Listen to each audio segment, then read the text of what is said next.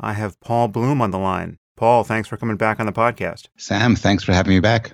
You are now officially my, well, I have, I think, only two return guests, but you have just edged out David Deutsch, who has two appearances. So you are, you're the only third appearance on this podcast. So that, that says something. It's not exactly like a 20th appearance on The Tonight Show, but it, it is a measure of how good a guest you are. I'm touched. Maybe, you know, maybe a decade from now, who knows? We could be doing our 20th anniversary show.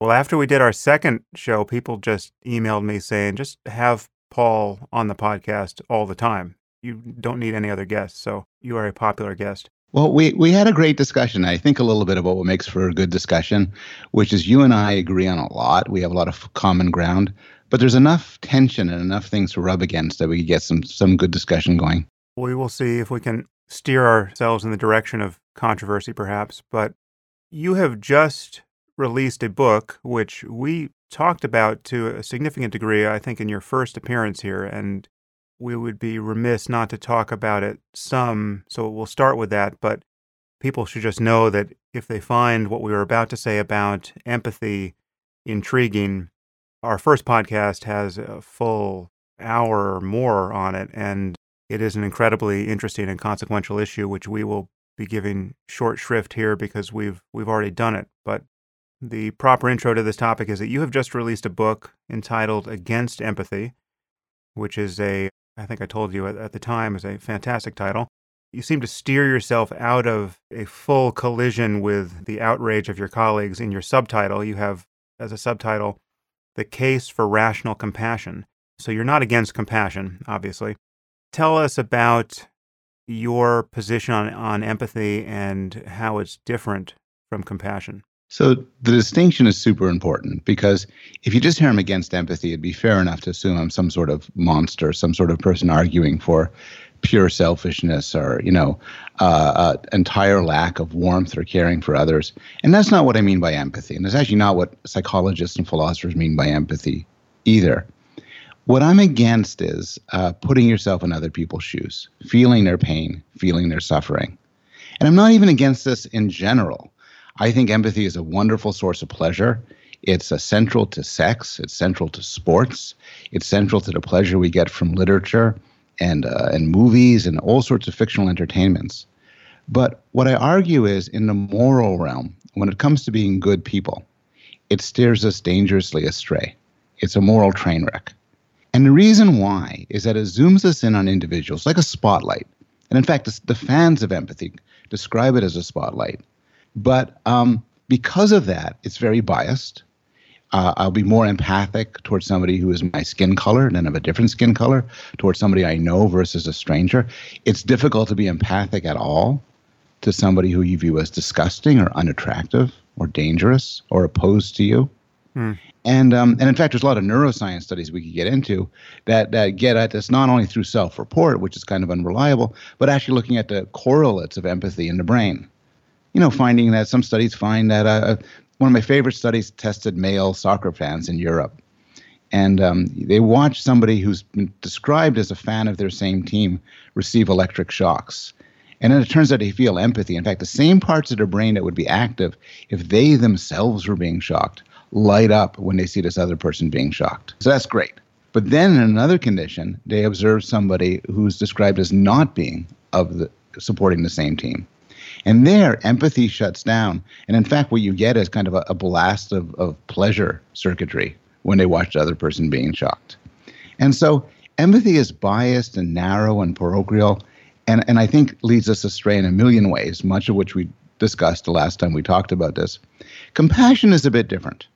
So, my argument is what we should replace empathy with for decision making is cold blooded reasoning uh, uh, you, of a more or less utilitarian sort, where you judge costs and benefits. You ask yourself, what can I do to make the world a better place? What could I do to increase happiness, to reduce suffering?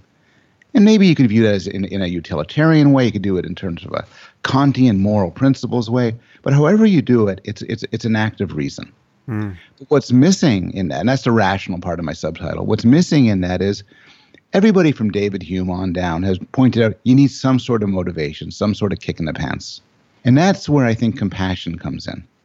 So many people blur empathy and compassion together, and I don't actually care how people use the terminology. But what's important is they're really different. So you can feel empathy. I see you suffer and I feel your pain and I zoom in on that.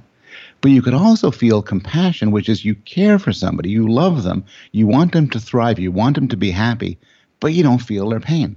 And some really cool experiments on this, for instance, were done by, and, and, this is going to connect to, to one of your deep interests out of meditation, hmm. um, were done by Tania Singer, who's a German neuroscientist, and Matthieu Ricard, who's a, a Buddhist monk and so called happiest man alive. Yeah. And they did these studies where they trained people to feel empathy, uh, to, to experience the suffering of others. And then they train another group to feel compassion. And the way they do it is through uh, loving kindness meditation, where you care about others, but you don't feel their pain. Now, it turns out these activate entirely different parts of the brain. There's always some overlap, but there's distinct parts of the brain. But more to the point, they have different effects. So the empathy training makes people suffer. It makes people selfish. It leads to burnout. While the compassion training is pleasurable.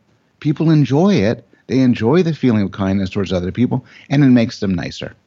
And recent studies, like very recent studies by uh, the psychologist David DeSteno in Northwestern, back this up by finding that meditation training actually increases people's kindness. And the explanation that they give, and it's an open question why it does so, the explanation they give is it ignites compassion but shuts down empathy circuitry. That is, you, you, you deal with suffering and you could deal with it better because you don't feel it. So, this is one way I'd make the distinction between empathy and compassion. Yeah. I think we probably raised this last time, but it's difficult to exaggerate how how fully our moral intuitions can misfire when guided by empathy as opposed to some kind of rational understanding of what will positively affect the world. The research done by Paul Slovic on moral illusions is fascinating here. When you when you show someone a, a picture of a single little girl who's in need, they are maximally motivated to help. But if you show them a picture of a little girl, the same little girl and her brother, their altruistic motive to help is reduced reliably. And if you show them 10 kids, it's reduced further. And then if you give them statistics about hundreds of thousands of kids in need of the, the same aid, it drops off a cliff. And that is clearly a bug, not a feature. And that, that I think relates to this, this issue of empathy as opposed to what is a higher cognitive act of just assessing, you know, where the needs are greatest in the world. One could argue that we are not evolutionarily well designed to do that. We we aren't. I mean, I remember you cited the Slovic findings. I think it was in the moral landscape hmm. where you you say something to the effect that there's never been a psychological finding that so blatantly shows a moral error. Wh- whatever your moral philosophy is, you shouldn't think that one life is worth more than eight let alone worth more than a 100 especially when the eight contain the one life you're concerned exactly. about. Exactly. Yeah. Exactly. It's, it's, it's a moral disaster. And and i mean the cool thing is that upon reflection we could realize this. So i'm not one of these psychologists who go on about how stupid we are because i think every demonstration of human stupidity or irrationality has contained with it a demonstration of our intelligence because we know it's irrational. We could point it out and say god that's silly. I mean and we have a a lot of my, my book cites a lot of research show demonstrating the sort of phenomena you're talking about but it's an old observation. I mean adam smith like 300 years ago over yeah but about 300 years ago said gave the example of an educated man of europe hearing that uh, the country of china was destroyed. At a time when no, they would have never known somebody from china. Mm. and smith says basically your average european man would say well that's a shame. And he'd go upon his day but if he was to learn that tomorrow he would lose his little finger, he'd freak out. He, he wouldn't sleep at all at night. How am I going to lose my fingers? Will it be painful? Will it be? How will it affect my life? And he uses this example to show that our feelings are skewed in bizarre ways. But then he goes on to point out that we can step back and recognize that the death of thousands is far greater tragedy than the loss of our finger. And it's yeah. this dualism, this duality that fascinates me between what our gut tells us and what, what our minds tell us. I believe he also goes on to say that any man who would weigh the loss of his finger over the lives of thousands or millions in some distant country, we would consider a moral monster. Yes, he says that he says something human nature shudders at the thought. Right. It's one of the great passages in all of literature, really. I think I quote the, the whole thing in, in The Moral Landscape. So, just a, a few points to pick up on on what you just said about the neuroimaging research done on, on empathy versus compassion.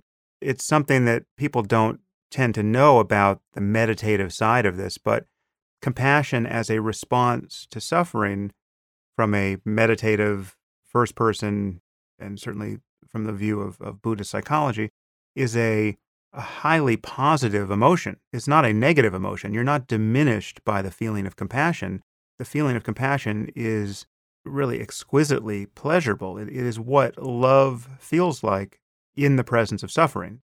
The Buddhists have various modes of of what is called loving kindness, and and loving kindness is this you know the generic feeling of wishing others happiness, and you can actually form this wish with an intensity that is that is really psychologically overwhelming, which is to say, it just it drowns out every other attitude you would have toward friends or strangers or even enemies, right? You can just get this humming even directed at a person who has done you harm or or who is just a kind of objectively evil. You you wish this person was was no longer suffering in all the ways that they are and will to be the kind of evil person they are, and you wish you you wish you could improve them. And so Buddhist meditators acquire these states of mind and it's the antithesis of, of being of merely being made to suffer by witnessing the suffering of others. It's, it's, it's the antithesis of, of being made depressed when you are in the presence of a depressed person, say. And, and, and so it, it really is the fact that empathy and compassion are used for the most part as synonyms in, in our culture is deeply confusing about what normative human psychology promises and, and, and just what is on the menu as far as conscious attitudes one can take toward toward the suffering of other people. I think that's right. Um, I think that um, that I, am I'm, I'm now in a sort of a getting in a debate in the journal Trends in Cognitive Sciences with a, a, an excellent neuroscientist uh, who disagrees with me, and there's all sorts of interesting points to go back and forth. But at one point, he complains about the terminology, and he says compassion isn't opposed to empathy; it's a type of empathy. To which my response is, who cares? We could. I don't care how one calls it. Um, I'm totally comfortable to call them different types of empathy, in which case I'm against one type of empathy for another. But the distinction itself is absolutely critical. And it's so often missed, not only in the scientific field, but also in everyday life. Um, I published an article on, on empathy in the Boston Review, and I got a wonderful letter, which I quote in my book uh, with permission of, of, of the writer, by this woman who worked as a as a, a first responder after 9/11. And after doing this for about a week, she couldn't take it anymore. She was too oppressed by what she felt. While her husband would happily and cheerfully um, continued his work, and it didn't seem to harm him at all. And she was like, "What is going on? Is, is something wrong with him? Is something wrong with me?" And I think we make sense of this by saying that um, there's separable. There's at least two processes that lead to kindness and good behavior that can. And one of them, empathy, has some serious problems. And if we could nurture compassion, we not only can make the world a better place, but we could we could enjoy ourselves while while doing it. To be clear, you also differentiate two versions of empathy because there's the cognitive empathy of simply understanding another person's experience, and then there's the emotional contagion version, which we're talking about, which is you you are permeable to their suffering in a way that makes you suffer also. That's right. Um, the, the cognitive empathy is, is kind of a different bag and it's very interesting. And we might turn to this later if we talk about Trump, but it's, it's an understanding what goes on in the minds of other people. And, and sometimes we call this mind reading or theory of mind or social intelligence. And to me, it's neither good nor bad. It's a tool if you sam want to make the world a better place um, and help people help your family help others you can't do it unless you understand what people want mm. what affects people what people's interests are what they believe um, any good person any good policymaker needs to have high cognitive empathy on the other hand suppose you wanted to bully and humiliate people to seduce them against their will to con them to torture them here too high cognitive empathy will help if you want to make me miserable it really helped to know how I work and how my mind works. So, cognitive empathy is a form of intelligence, like any sort of intelligence, can be used in different ways. It's morally neutral. So, to say that someone is, is highly empathic in that way is to simply say that they can take another person's point of view, but that, you know, can be used for, for good or evil. That's right. The, the worst people in the world have high cognitive empathy. It's how they're able to do so much damage. Right. Um, I wanted to step back to something you said about about meditative practice and Buddhism because there were two things you said, and one is easy really to get behind, which is the pleasure that comes through this sort of practice and doing good, in loving people, in, in caring about people. But one thing I struggle with, and I don't know whether whether we have different views on this, is over the the blurring of distinctions that comes through Buddhism and this meditative practice. So um, there's a joke I like. It's my only Buddhism joke. Uh, have you heard about the Buddhist vacuum cleaner? It comes with no attachments.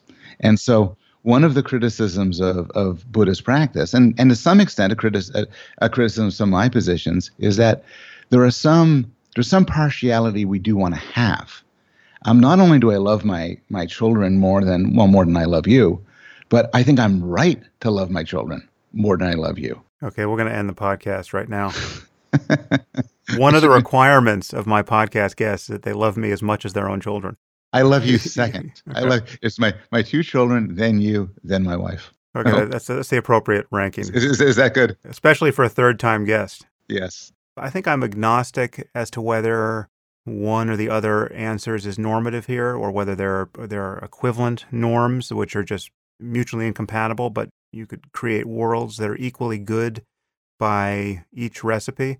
But I, yeah. I, I share your skepticism, or at least it's not in, intuitively obvious to me that if you could love everyone equally, that would be better than having some gradations of, of moral concern when we extend the circle in the way that Peter Singer talks about of our moral concern, the world does get better and better. I mean, what we, we want to overcome our selfishness, our egocentricity, our clannishness, our tribalism, our nationalism, all of all of those things, all of those boundaries we erect where we care more about what's inside than outside the boundary. Those all seem at least they tend to be pathological and they tend to be sources of conflict and they tend to explain the the inequities in our world that are just on their face unfair and in many cases just unconscionable.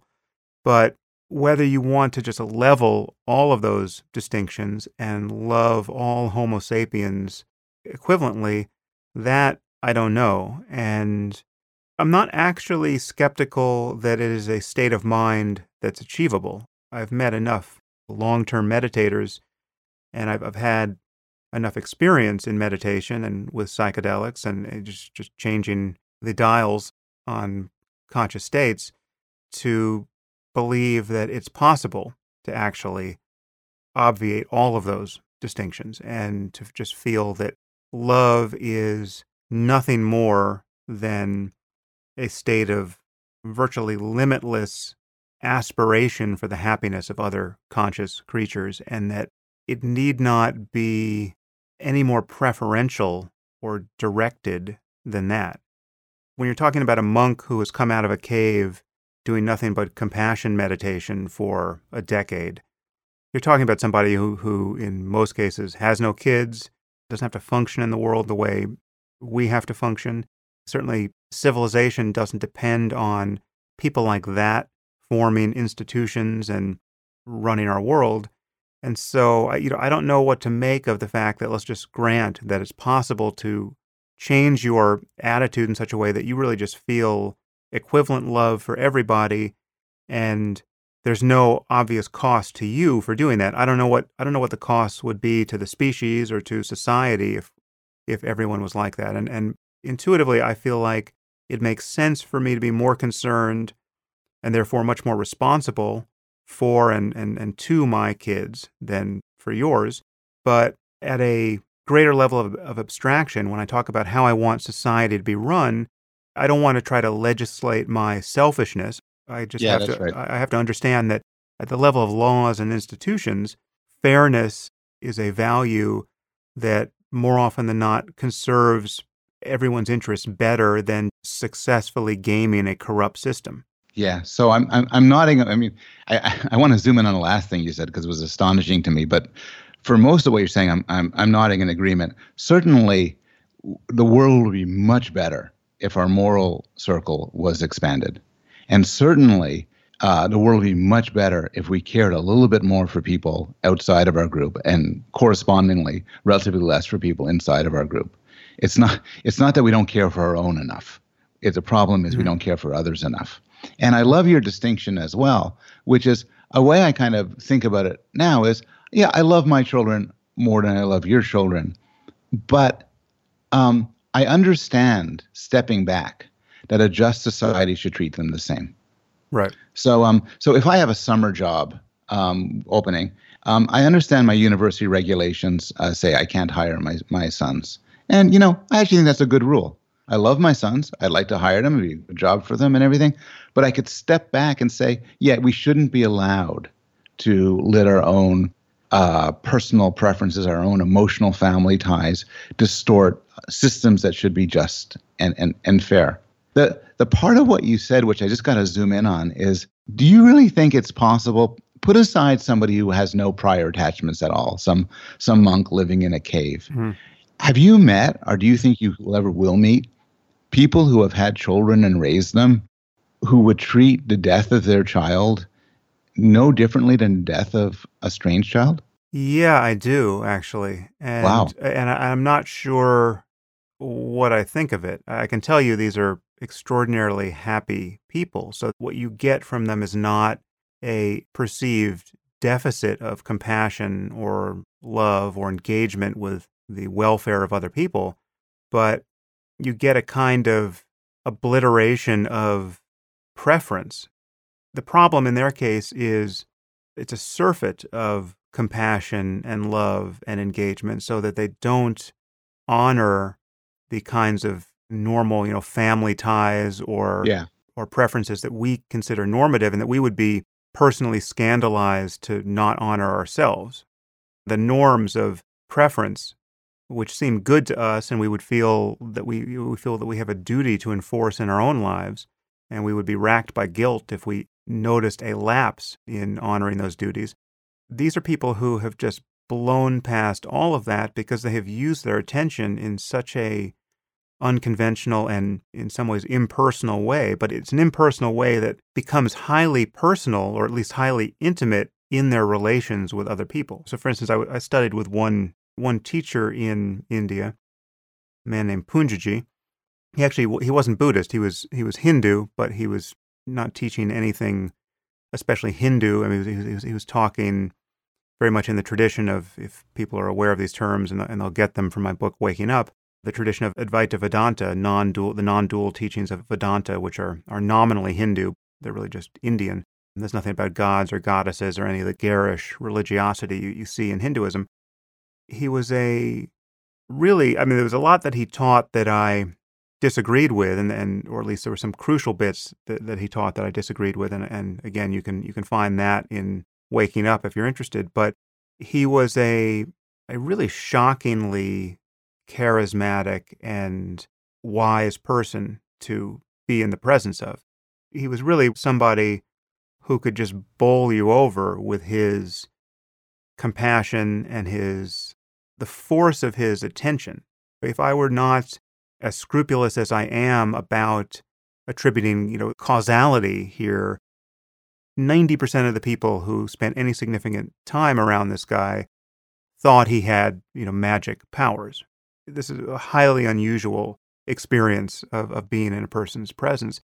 Part of what made him so powerful was that actually, ironically, he had extraordinarily high empathy huh. of the unproductive kind, but it was kind of anchored to nothing in his mind. I mean, so, so for instance, if someone would have a powerful experience in his presence and you know start to cry, you know, tears would just pour out of his eyes. You know, he would just immediately start crying with the person. And when somebody would laugh, he would laugh, you know, twice as hard. It was like he was a amplifier of the states of consciousness of the people around him in a way that was really thrilling. And and and again, it, there was a you know a feedback mechanism here where you know people would just have a bigger experience because of the ways in which he was mirroring their experience. And there was no sense at all that this was an act. I mean, he would have to have been the, the greatest actor on earth for this to be brought off but yeah, he's I think I forget the details of the story, but the story about you know how he behaved when his own son died would, shock you with its apparent aloofness, right? I mean, this is a person for whom a central part of his teaching was that death is not a problem, and he's not hanging on to his own life or the lives of those he loves with any attachment at all.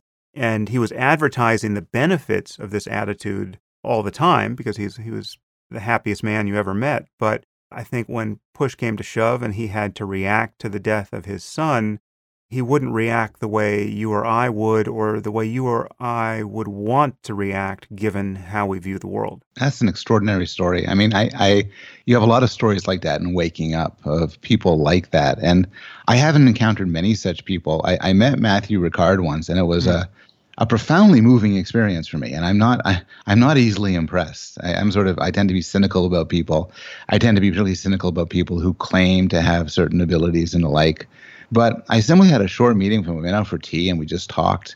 And there's something about people who have attained a certain mental capacity or set of capacities that you can tell by being with them that they have it. Their bodies afford it. They just it, they just give it off from a mile away. It's like um, it's it's it's analogous to charisma, which some people have apparently. Um, Bill Clinton is supposed to be able to walk into like a, a, a large room and people just gather around him. Their eyes will be drawn towards him. And whatever it is that someone like Matthieu Ricard has is is extraordinary in a different way, which is he, in some literal sense, exudes peace and compassion.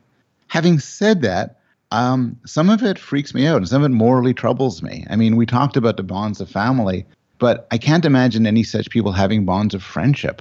Um, you i would imagine you get a lot of email sam. I imagine you get a lot of email asking you for favors. So when i email you and say hey you know i have a book coming out are you in the mood for a podcast you you um, because we're friends you respond to me different than if i were, were a total stranger. Suppose you didn't. Suppose you treated everything on its merits uh, with no bonds no no connectedness. It'd be hard to see you as a good person. But you don't see matthew that way no. If you knew more about the details of his life, you might find that it's not aligned with the way you parcel your concern. For instance, the example you just gave, he might be less preferential toward friends or not. I, I actually know Matthew. I, I, don't often see him, but I've spent a fair amount of time with him. I mean, he's what I would call a mensch. He's just yeah. like the most decent guy you're going to meet all year. He's just a, he's just a wonderful person. But he's a I studied with his teacher, Khyentse Rinpoche, who was a very famous Lama and who many you know Tibetan Lamas thought was you know one of the greatest meditation masters of his generation. He died unfortunately about 20 years ago, but maybe it's more than that. I I, I now notice as I, I, get older, whenever I estimate how much time has passed, I'm off by 50% at least. Yeah. Someone should study that problem. Self deception, I think, has something to do with it. So anyway, Khyentse Rinpoche was just this 800 pound gorilla of meditation. He'd spent more than 20 years practicing in solitude, and Matthew was his closest attendant for years and years. I think just just to give you kind of to rank order what's possible here, Matthew certainly wouldn't put himself anywhere near any of his teachers on the mm-hmm. hierarchy mm-hmm. of what's possible in terms of you know transforming your your moment to moment conscious experience and therefore the likelihood of how you you show up for others. Matthew's great because, as you know, he's got this. He's a was a scientist before he became a monk. That's he right. was a biologist. molecular biologist, and the work he's he's done in collaborating with neuroscientists who do neuroimaging work on meditation has been has been great. And he's you know he's a he's a real meditator, so he can honestly talk about what he's doing inside the scanner, and that's that's fantastic. But again, even his in his, his case, he's he's made a a very strange life decision. Certainly from your point of view, I mean, he's decided to be a monk and to not have kids, to not have a career in science, to not. It's in some ways an accident that he that you even know about him because he could just be, and for the longest time he was just sitting in a tiny little monk cell in Kathmandu serving his guru. That's right. When I met him, he was spending six months of each year in total solitude, hmm. which again boggles my mind because if I spend a half hour by myself, I start to want to check my email and get anxious. Um, so so it, it, it is it is impressive.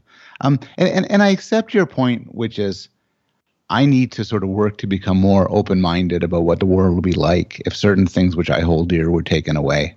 There's um there's a story I like um, of why economics got called dismal science, hmm. and it's because the, the term was given by Carlyle, and Carlyle was enraged at the economists who were uh, dismissing an institution that Carlyle took very seriously. An economist says said this is an immoral institution, and Carlyle says you have no sense of feeling, you have no sense of tradition, and he was talking about slavery. Hmm. And so, you know, he was blasting the economists for being so cold blooded they couldn't appreciate the value and importance of slavery. And sometimes when I feel my own emotional pulls towards certain things, and I feel like I feel confident that whatever pulls I have along, say, racial lines are immoral, but I'm less certain about family lines or friendship lines. Um, I think I need to be reminded. We all need to be reminded. Well, we need to step back and look. What, what will future generations say?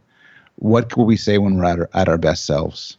Um, it's going to take more than that for me to give up the idea that I should love my children more than I love your children. But but it is worth thinking about. And it's interesting to consider moral emergencies and, and how people respond in them and how we would judge their response. So just just imagine if you know you had a, a burning building and our children were in there and I could run in to save them. Say I'm I'm on site and I I can run in and save whoever I can save.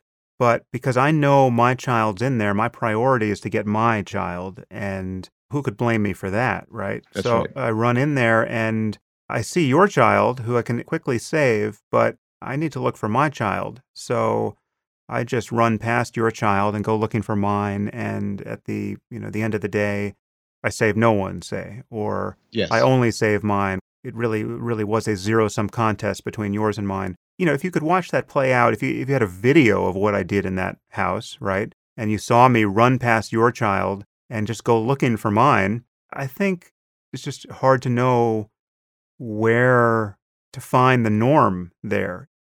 A certain degree of searching and a certain degree of disinterest with respect to the fate of your child begins to look totally pathological. It looks just morbidly selfish. But some bias seems only natural, and we might view me strangely if, if I showed no bias at all. Again, I don't know what, what the right answer is there. We're living as though almost a total detachment from other people's fates, apart from the fates of our own family, is normal and healthy. And when push comes to shove, I think that that is clearly revealed to not be healthy. Right. It's plain that the extremes are untenable. Imagine you weren't looking for your child, but your child's favorite teddy bear. Right. Well, then and then you're kind of a monster, you know, searching around for that while my child burns to death. I mean, to make matters worse, I mean, Peter Singer is famously, I think, very convincingly pointed out that the example you're giving is a sort of weird science fiction example, and you might reassure we might reassure us, well, that'll never happen. But Singer points out we're stuck in this dilemma every day of our lives. Yeah as we devote resources you know i i like a lot of parents spend a lot of money on my kids including things that they don't you know things that make their lives better but aren't necessary and things that are just fun toy expensive toys and vacations and so on while other children die. And and singer points out that um, i really am in that burning building. Yeah. I am in that burning building buying my son an xbox while kids from africa die in the corner and and it's it's difficult to confront this. And i think people get very upset when peter singer brings it up brings it up. But it is a moral dilemma that we are continually living with and continually struggling with. And i don't know what the right answer is but i do have a sense that the way we're doing it every day is the wrong way. We are not devoting enough attention to those in need. We're devoting too much attention to those we love yeah, yeah. Well, I had Singer on the podcast. I also had Will MacAskill, who very much uh-huh. argues in the same line. And you know, I, I, don't have a a good answer. I think one thing I did as a result of my conversation with Will was I realized that I, just, I needed to kind of automate this insight. So Will is very involved in the the effective altruism community, and, and he arguably I think started the the movement. And there are websites like givewell.org that rate That's right. charities, and they've quantified that to, to save a an individual human life costs now $3,500. I mean, that's, that's the amount of money you have to allocate where you can say, as, as a matter of likely math, you have saved one human life. And the calculation there is is with reference to the work of the Against Malaria Foundation. They mm-hmm. they put up these insecticide treated bed nets, and malaria death has come down by 50%. It's still close to a million people dying every year, but it was very recently 2 million people dying a year from mosquito borne, not, not, not all mosquito borne illness, just malaria, actually. So, in response to my conversation with Will, I just decided, well, I'm still going to buy the Xbox. I know, I know that I can't conform my life and my, you know, the fun I have with my kids so fully to this, the logic of this triage, right? So that I, you know, strip all the fun out of life and just give everything to the Against Malaria Foundation. But I decided that the first $3,500 that comes into the podcast every month will just by definition go to the Against Malaria Foundation. I don't have to think about it, it just happens every month. I would have to decide to stop it from happening. I think doing more things like that. I mean, so what Will does is there's actually a giving pledge where people decide to give 10% of their, I think it's at least 10% of their income to charity and to these most effective charities each year. Any kind of change you want to see in the world that you want to be effective, automating it and taking it out of the cognitive overhead of having to be re inspired to do it each day or each year or each period, that, that's an important thing to do. That's why I think the greatest changes in human well being and in human morality will come not from each of us individually refining our ethical code to the point where we are bypassing every moral illusion, right? So that every time Paul Slovic shows us a picture of a little girl, we have the exact right level of concern. And when we see eight kids, we have, you know, we have eightfold more or whatever it would be. But to change our laws and institutions and tax codes and everything else so that more good is getting done without us having to be saints in the meantime. I think that that's right. I think that um, this comes up a lot in discussions of empathy. So I, I you know, I, I, talk about the failings of empathy in our personal lives, particularly say giving to charity or deciding how to treat other people. And a perfectly good response I, I sometimes get is, well, okay, I'm a high empathy person. What am I going to do about it? And you know, one answer concerns activities like meditative practice, but you know, you could be skeptical over how well that works for many people. Um, I mean, I think your answer is best, which is in a good society and actually as good individuals, we're smart enough to develop procedures, mm. uh, mechanisms that take things out of our hands. And this applies at every level. Uh, the political theorist Jon Elster points out that's what a constitution is. A constitution is a bunch of people saying, look, we are irrational people, and sometime in the future, we're going to be tempted to make dumb, irrational choices. So let's set up something to stop us. Hmm. And let's set us let's set up something that um, to override our base instincts. We can change this this stopping mechanism, but let's make it difficult to change so it takes years and years. So no matter how much Americans might choose they want to reelect a popular president for a third term, they can't. If all of the white Americans decide they want to reinstantiate the institution of slavery, they can't. And laws work that way, constitutions work that way. I think I think good diets work that way. Yeah. Yeah. And and charitable giving could work that way, um, in that you have uh, automatic withdrawal or whatever. So you in a, in an enlightened moment, you say, "This is the kind of person I want to be," and you don't wait for your gut feelings all the time. I think um, overriding other uh, disruptive sentiments works the same way. Like, um, suppose I have to choose somebody to be a, a graduate student or or something like that, and I know full well that there are all sorts of biases having to do with physical attractiveness, with race, with gender. And suppose I believe, upon contemplation, that it shouldn't matter. It shouldn't matter how good looking the person is, shouldn't matter whether they were from the same country as me. Well, one thing I could try to do is say, okay, I'm going to try to really be very hard. I'm going to try very hard not to be biased. And we're horrible at that. Yeah. We overcorrect, we undercorrect, we justify. So what we what we do when we're at our best is develop some systems. Like for instance, you um you don't look at the pictures. You do some sort of blind blind reviewing, so your biases can't come into play. Yeah. Now it's harder to see how this is done when it comes to broader policy decisions, but people are working on it. Paul Slovic, actually, who we've referenced a few times, talks about this a lot. So right now, for instance, governments' decisions over where to send aid or where to go to war are made basically on gut feelings and are basically based on sad stories and photographs of children washed ashore and so on. And it just makes the world worse. And people like Slovic wonder can we set up some fairly neutral triggering procedures that say, in America, when a situation gets this bad, according to some numbers and some objective judgments, it's a national emergency. We send in money. Uh, overseas, if this many people die under such and so circumstances, we initiate some sort of investigative procedure. It sounds cold and bureaucratic, but I think cold and bureaucratic is much better than hot blooded and arbitrary.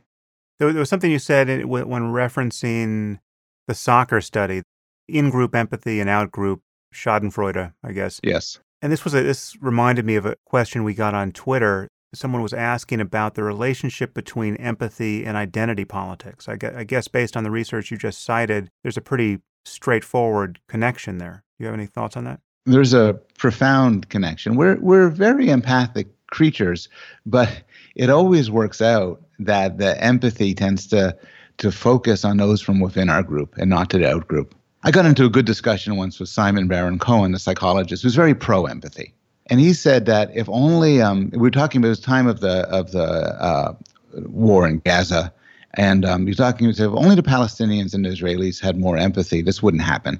The Israelis would realize that uh, the suffering of the Palestinians and vice versa, and there'd be peace.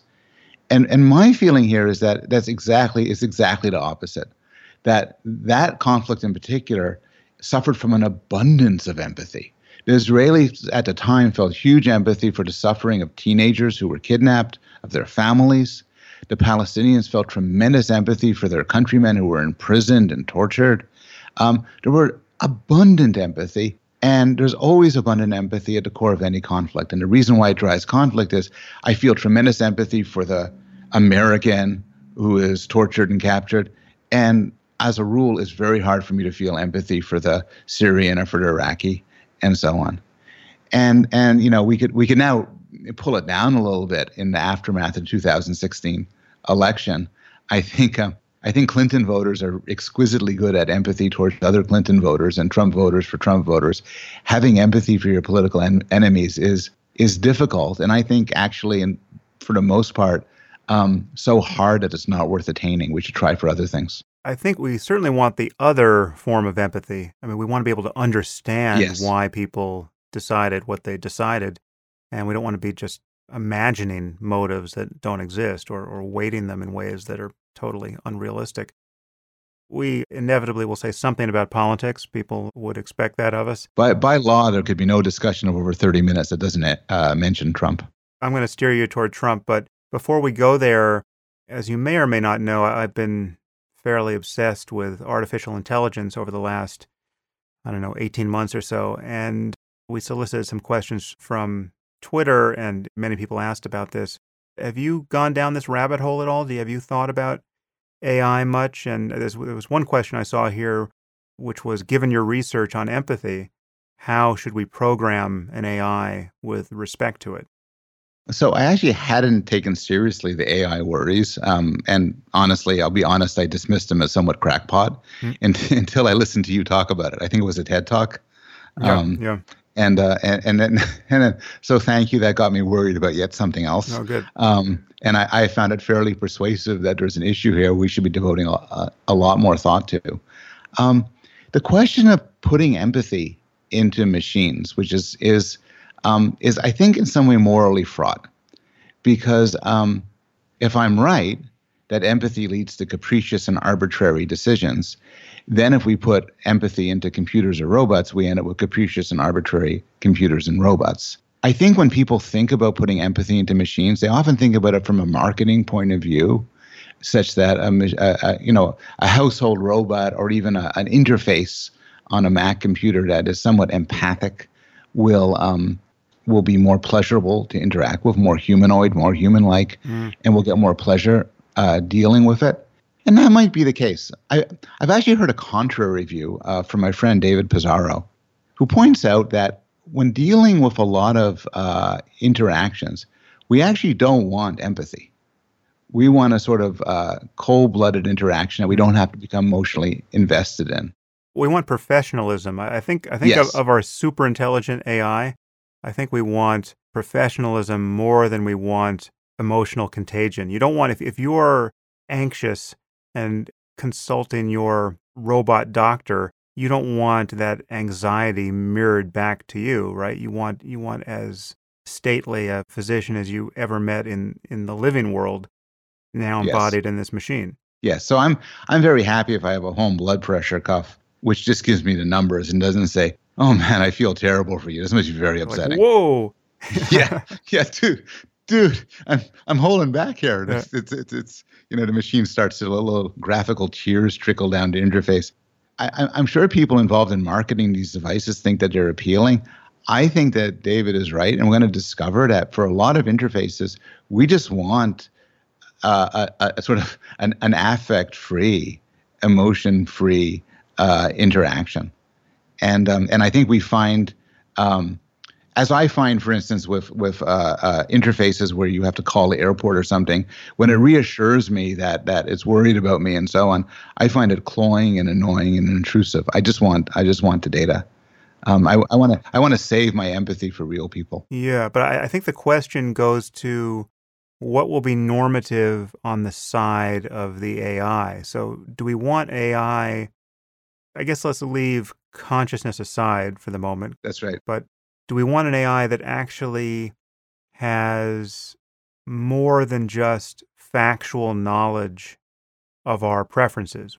Insofar as it could emulate our emotional experience, could that give it capacities I see. Yeah. that, that we, we want it to have so as to better conserve our interests? So here, here's what I would. Here's my take on it. I think we want AI with compassion. I think we particularly want AI of compassion towards us. Hmm. Um, I'm not sure whether this came from you or somebody else, but somebody gave the following scenario for how the world will end. The world's going to end when someone programs a powerful computer that interfaces with other things um, to um, to get rid of spam on Right. email, Yeah. and then the computer will promptly destroy the world as a suitable way to do this. We want machines to be have a guard against doing that, where they say, well, human life is valuable, human flourishing, and animal flourishing is valuable. So if I want if I want AI that is involved in making significant decisions, I want it to have compassion. I don't, however, want it to have uh, empathy. I think empathy makes us it makes us, among other things, racist. Uh, the last thing in the world we need is racist AI.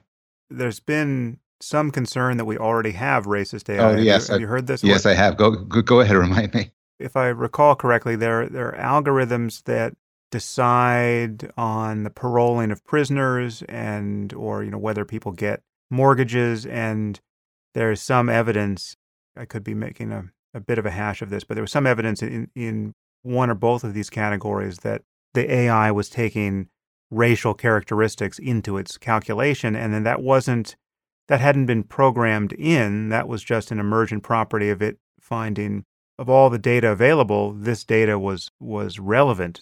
In the case of prisoners, the the recidivism rate. You know, if it's just a fact that black parolees recidivate more, right. reoffend more, I don't know in fact that it is, but let's just say that it is, and an AI notices that, well then of course the AI, if you're going to be predicting whether a person is likely to violate their parole, you are going to take race into account if it's actually descriptively true of the data that it's a variable. And so I think there there was at least one story I saw where you had people scandalized by by racist AI. when I was was young and very nerdy, more nerdy than I am now, I like gobbled up all science fiction. And Isaac Asimov had a tremendous influence on me. And he uh, had all of his work on robots, and he had these three laws of robotics. Hmm. And and you know, if you think about it as a you know from a more sophisticated view, the laws of robotics weren't particularly morally coherent. Like one of them is you should never uh, harm a human or through inaction allow a human to come to harm. But does that mean the robot's going to run around trying to save people's lives all the time because we're for, we're continually not allowing people to come to harm?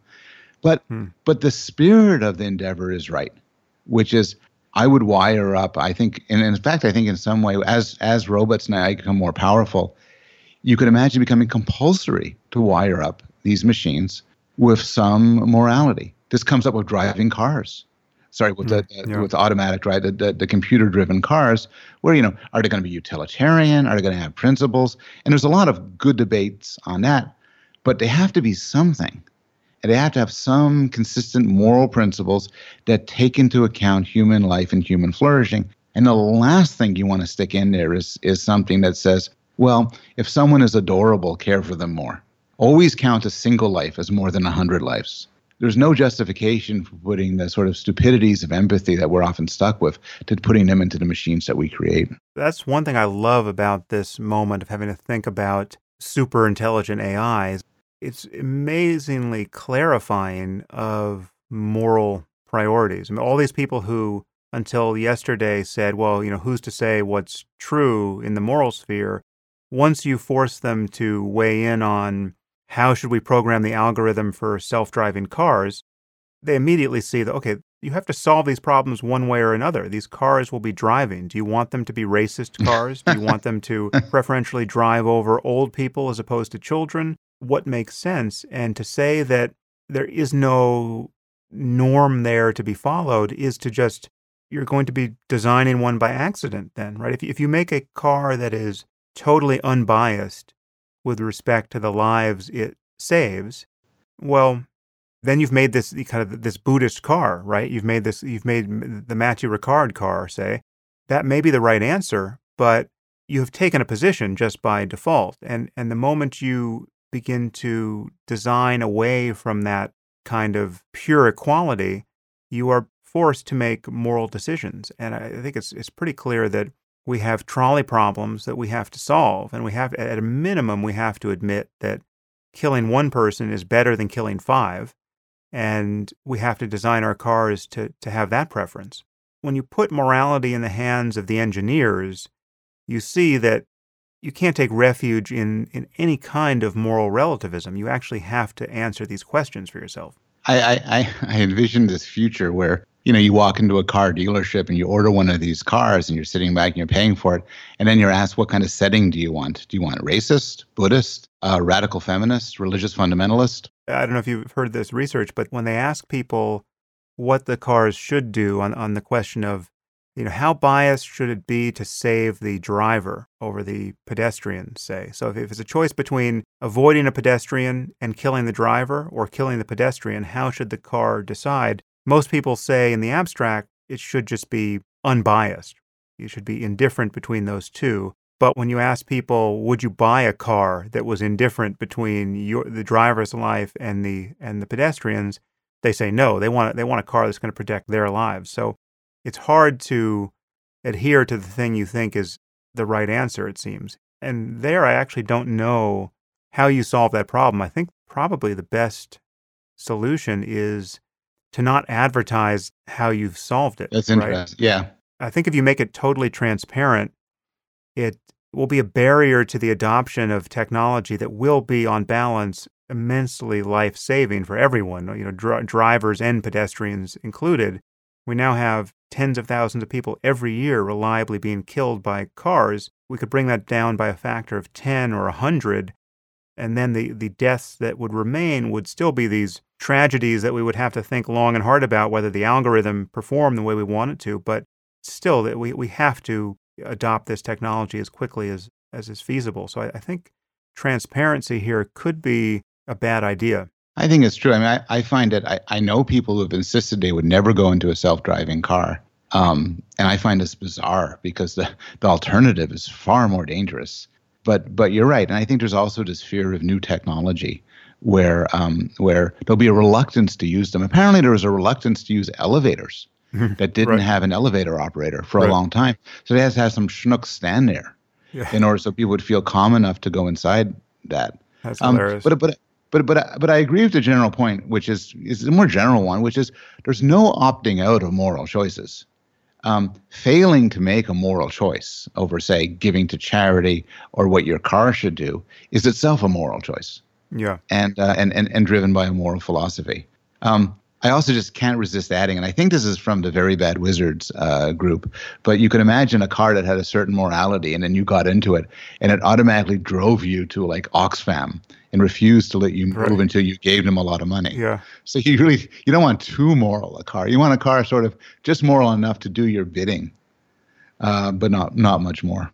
Have you been watching any of these shows or films that deal with AI, like Ex Machina or Westworld or Humans? I've been I've been watching all of these shows mm-hmm. that deal with with AI, and uh, and and they all they all deal with um, uh, Ex Machina and uh, and Westworld all deal with the, the the struggle we have when something looks human enough, acts human enough.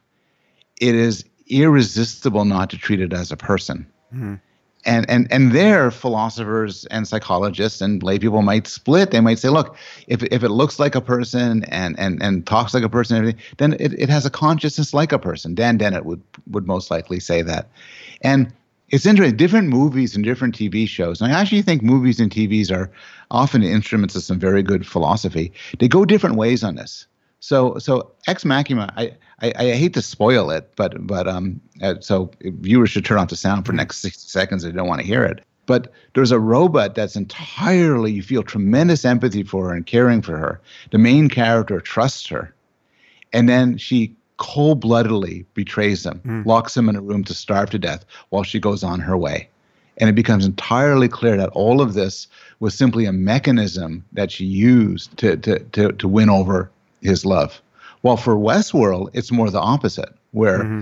the the the the um, hosts, I guess, um, Dolores and others, are seen as, as they're really people. As as viewers, we're supposed to see them as people, and those the guests who forget about this, who who brutalize them, they're the monsters. Yeah, it's it's very interesting. I think all of these films and shows are worth watching. I mean, they're they're all a little uneven from my point of view. There are moments where you think this isn't the greatest film or the greatest television show you've ever seen, but they all have their moments where they, as you said, they're they're really doing some very powerful philosophy by by forcing you to have this vicarious experience of being in the presence of something that is passing the Turing test in a totally compelling way and, and, and not the way that Turing originally right. set it up. I mean, we're, we're talking about robots that are no longer in the uncanny valley and looking weird. They they are looking like humans. They're as human as human, and they are in certain of these cases much smarter than people.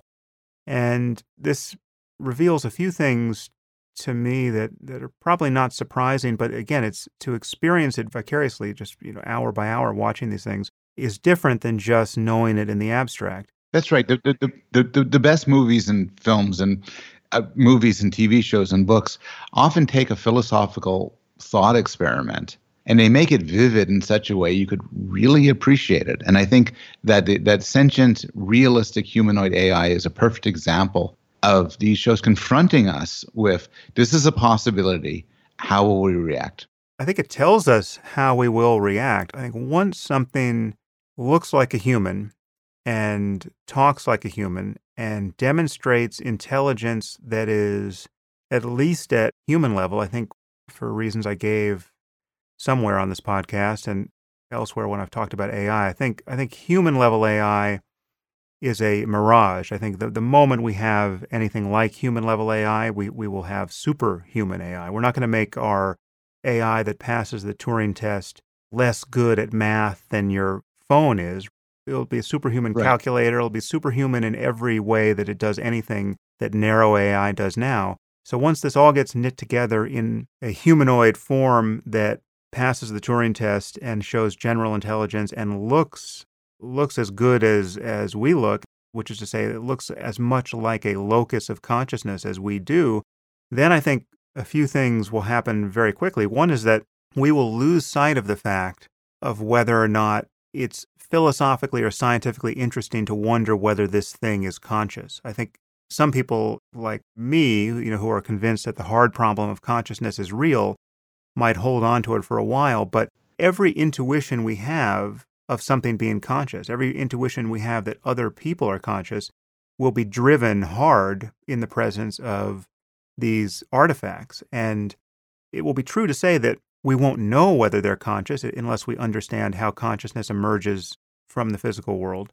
But we will follow Dan Dennett in feeling that it's a no longer interesting question because we, we find we actually can't stay interested in it in the presence of machines that are functioning at least as well, if not better, than we are, and will almost certainly be designed to talk about their experience in ways that suggest that they're having an experience. And so that, that that's one part that we will feel we will grant them consciousness by default even though we may have no deep reason to believe that they're conscious.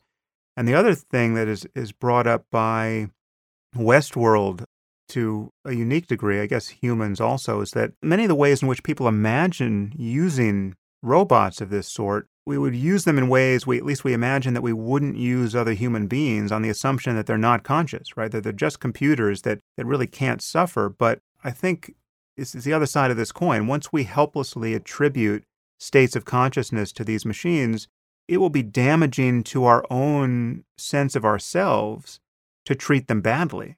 We're going to be in the presence of digital slaves. And just how well do you need to treat your slaves? And what does it mean to have a superhumanly intelligent slave? I mean, that, that just becomes a, a safety problem. How do you maintain a master servant relationship to something that's smarter than you are and getting smarter all the time?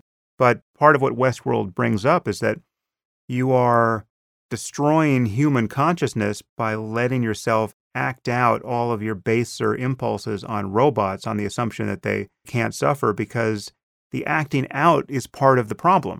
It actually diminishes your own moral worth, whether or not these robots are conscious. Right. So you have these two things in tension. One is that when it starts to look like a person and talk, it'll be irresistible to see it as conscious. You know, you could walk around and you could talk to me and doubt that I'm conscious, and we could doubt that about other people, but it's an intellectual exercise. It's irresistible to treat other people as having feelings, emotions, uh, consciousness, and it'll be irresistible to treat these machines as well. And then we want to use them. And so in Westworld yeah. is a particularly dramatic example of this where uh, characters are meant to be uh, raped and, and, and assaulted and shot. And it's supposed to be, you know, fun and games. But the reality of it is these two things are, are in tension. Anybody who were to assault uh, the character Dolores, uh, the, the the young woman who's a robot, would be seen as morally indistinguishable from someone who would assault any person. And so, so we we are at risk for the first time in human civilization of, in some sense, building machines that we are then morally it's morally repugnant to use in the sense that they're constructed for. Yeah. It would be like genetically engineering a race of people but wiring up their brains so that they're utterly subservient and enjoy performing at our will.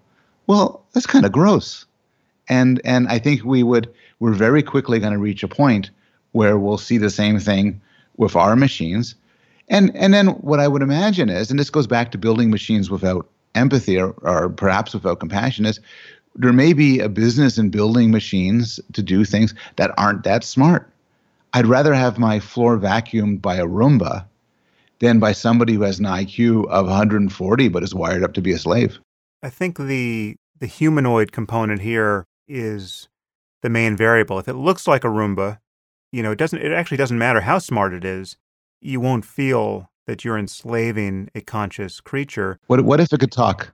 It comes down to the interface. Insofar as you humanize the interface, you drive the intuitions that now you're in relationship to a, a person.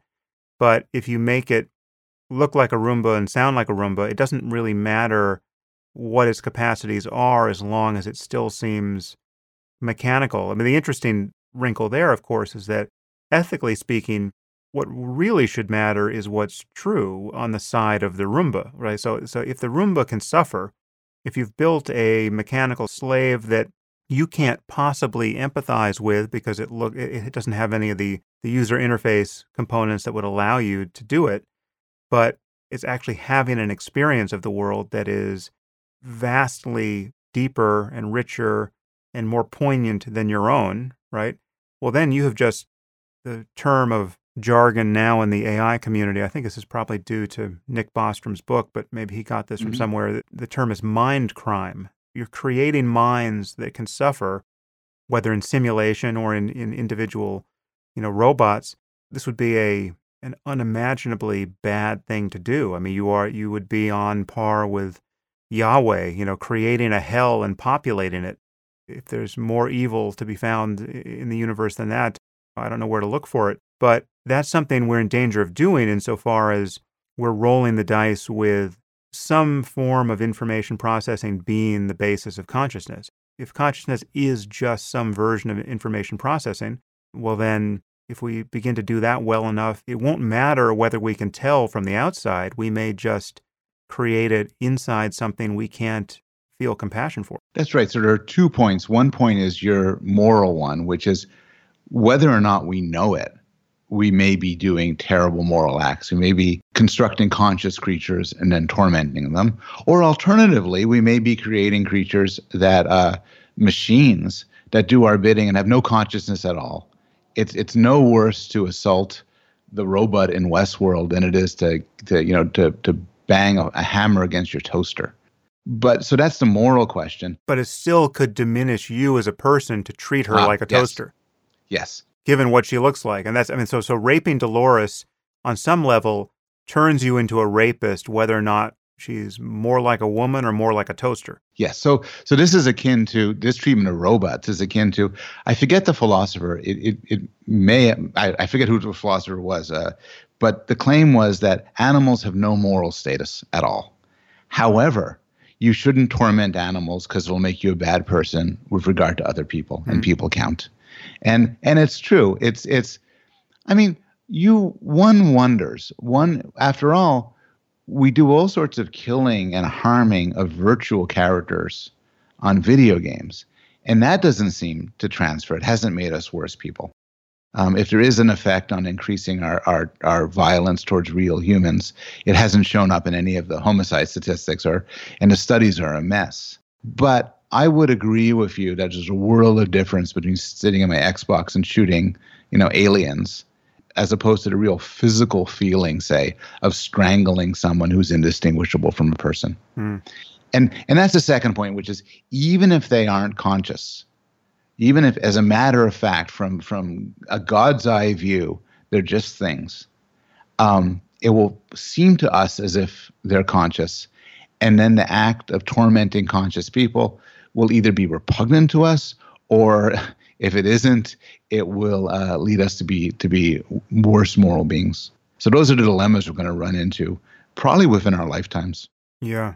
Actually, there's somebody coming on the podcast in probably a month who can answer this question, but I don't know which is closer realistically machine intelligence that passes the Turing test or robot interface, you know, robot faces that are no longer uncanny to us. Yeah. I don't know which will be built first, but it is interesting to consider that the dissociation here is a strange one. We could build machines that can suffer, toward which we have a potentially infinite moral obligation, and yet no capacity to feel anything for, and yet we can build very seductive toasters who will, who the mistreatment of which will genuinely harm our minds and social relationships going forward. It's very strange. Another outcome of AI, which is problematic and, and is already upon us, is the way in which automation and job replacement is ramifying and just increasing wealth inequality. Certainly, most wealth inequality now is being generated not by trade or, or by shipping jobs overseas to people, but by increasing automation. Wealth inequality, in my view, is an increasing problem. Do you have any thoughts about it? So it, it's something which has interested me. Um, along with uh, two people working with me at Yale, Christina Starmans and, and Mark Sheskin, we're writing a paper for Nature Human Behavior looking at um, the, the psychological ramifications of inequality. And the argument we make, and we're not the first to make this, this argument, uh, is that inequality is a terrible thing. And there's all of this evidence showing its corrosive uh, effects. But in reality, people actually are not upset by, by wealth inequality. Um, what they're upset is by fairness, by uh, sorry, by unfairness, and they're often correlated. So if you and I do the same amount of work and you make a lot more money, um, that's both unequal and unfair. But if you did much more work and made more money, then people don't tend to think that that's wrong. And um, and there's all these studies showing that people are entirely content with unequal situations so long as they believe that there's been a f- procedural fairness, uh, maybe equality of opportunity, you might want to call it. isn't there always some shocking level of unfairness in the distribution of opportunities and talents and this kind of goes to the issue of free will, but yep. no one can take real responsibility for any of the variables that allow them to take responsibility for anything else. You know, you didn't create your genes, you didn't create your parents, you're not you're not responsible for your intelligence, you're not responsible for the fact that you're not living in Syria right now, having every breath you take imperiled by the conflict around you. This can be said of even the most seemingly self made person in a condition of real abundance.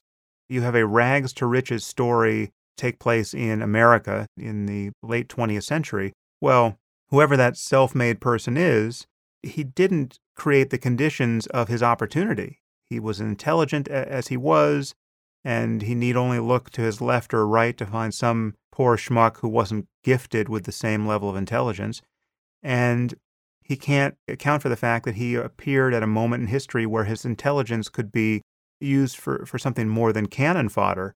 And so at a certain point, those differences, granted, many people don't, their conception of fairness doesn't reach that deep, but at a certain point, you'll see, and I think we're seeing that now, where information technology is magnifying the difference between good and bad luck, or the difference between great and, you know, just good luck across all these lines. And you're seeing concentrations of wealth that at a certain point have to be perceived as unacceptable to people who don't have everything they want. How are we going to feel when we have our first trillionaire, right? Given the, the amount of need elsewhere in the world. So there, there are two separate issues here. They're both interesting. One is that I think when it comes to what bothers us, it's not necessarily disparity, it's actually issues more like poverty. So uh, the philosopher Henry Frankfurt, uh, the guy who wrote that wonderful book, uh, Bullshit, um, on bullshit, yeah. On bullshit, yes. Um, uh, gives a great example of that, where he says the disparity between a millionaire and a billionaire is enormous, yet nobody's bothered by it. While the disparity between somebody making a good income in America versus someone on food stamps is a lot smaller, but it could drive us nuts. And he suggests that what's going on is we're not reacting to the proportion we're actually just reacting to the fact that in a world where it's not right to have a world where some people have abundance and others suffer. Doesn't the research go the other way, where people's perception of their own abundance is always relative? I mean, once, once you get out of real poverty, I forget where the line is drawn there, but once you're you're no longer living hand to mouth and you know money is considered no longer to be the reason why you're unhappy then people begin to measure how well off they are purely in relative terms. So you have millionaires who feel poor in the presence of millionaires who have 10 times the amount of money, and those people feel poor in the presence of billionaires. And these reference points begin to move, and people feel a real diminishment in their sense of well being when they compare themselves to how well the people above them are doing. I think that's exactly right. Um, H.L. Mencken said something to the effect of, you know, a happy man is a man who makes hundred dollars more than his sister's husband's best friend. Right, right. You know, we're we're we're comparative creatures, and the question of happiness, you're right.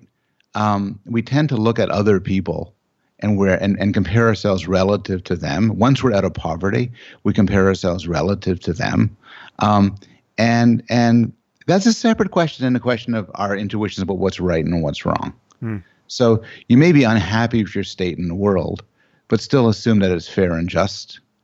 Um, are you know con- conversely, uh, you, you you may have other views about the morality that that coincide in different ways with your happiness. But it's true. We do we we do endlessly compare.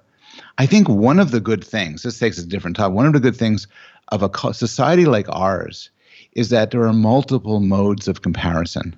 Uh, Will Wilkinson's made this point, which is, you know, maybe you make more money than me, but you know, but I'm better at croquet. You have more Instagram followers. Uh, that's right. That's right. So that's right. So you you have a lot more Twitter followers, but uh, but my kids do better at school. You know, um, you're you're in better shape, but I published in Nature, whatever. You know, so so you go back and and m- many people now there's some people who are just at the bottom of everything, very unfortunate.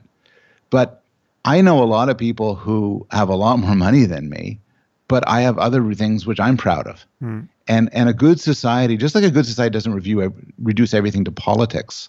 Um, in a good society, you can, I think, eke out happiness and satisfaction by finding a niche. You could not make much money and not much have have much social status, but be part of a soccer team that you're really proud of, and your friends think well of you, and you guys are doing pretty well. Hmm. And it's stuff like that that make a life.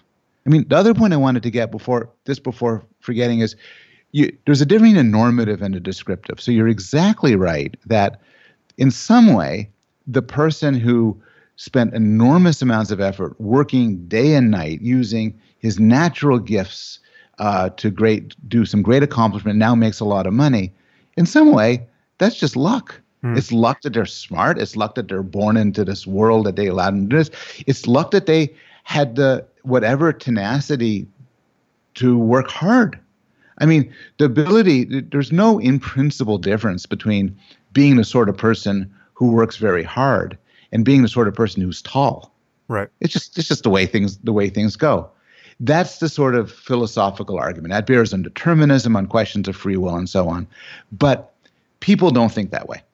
So so uh, everybody, you're not just your average person, but I think just about all of us, when we think about it, we tend to view issues like effort as somehow stepping aside of the deterministic realm.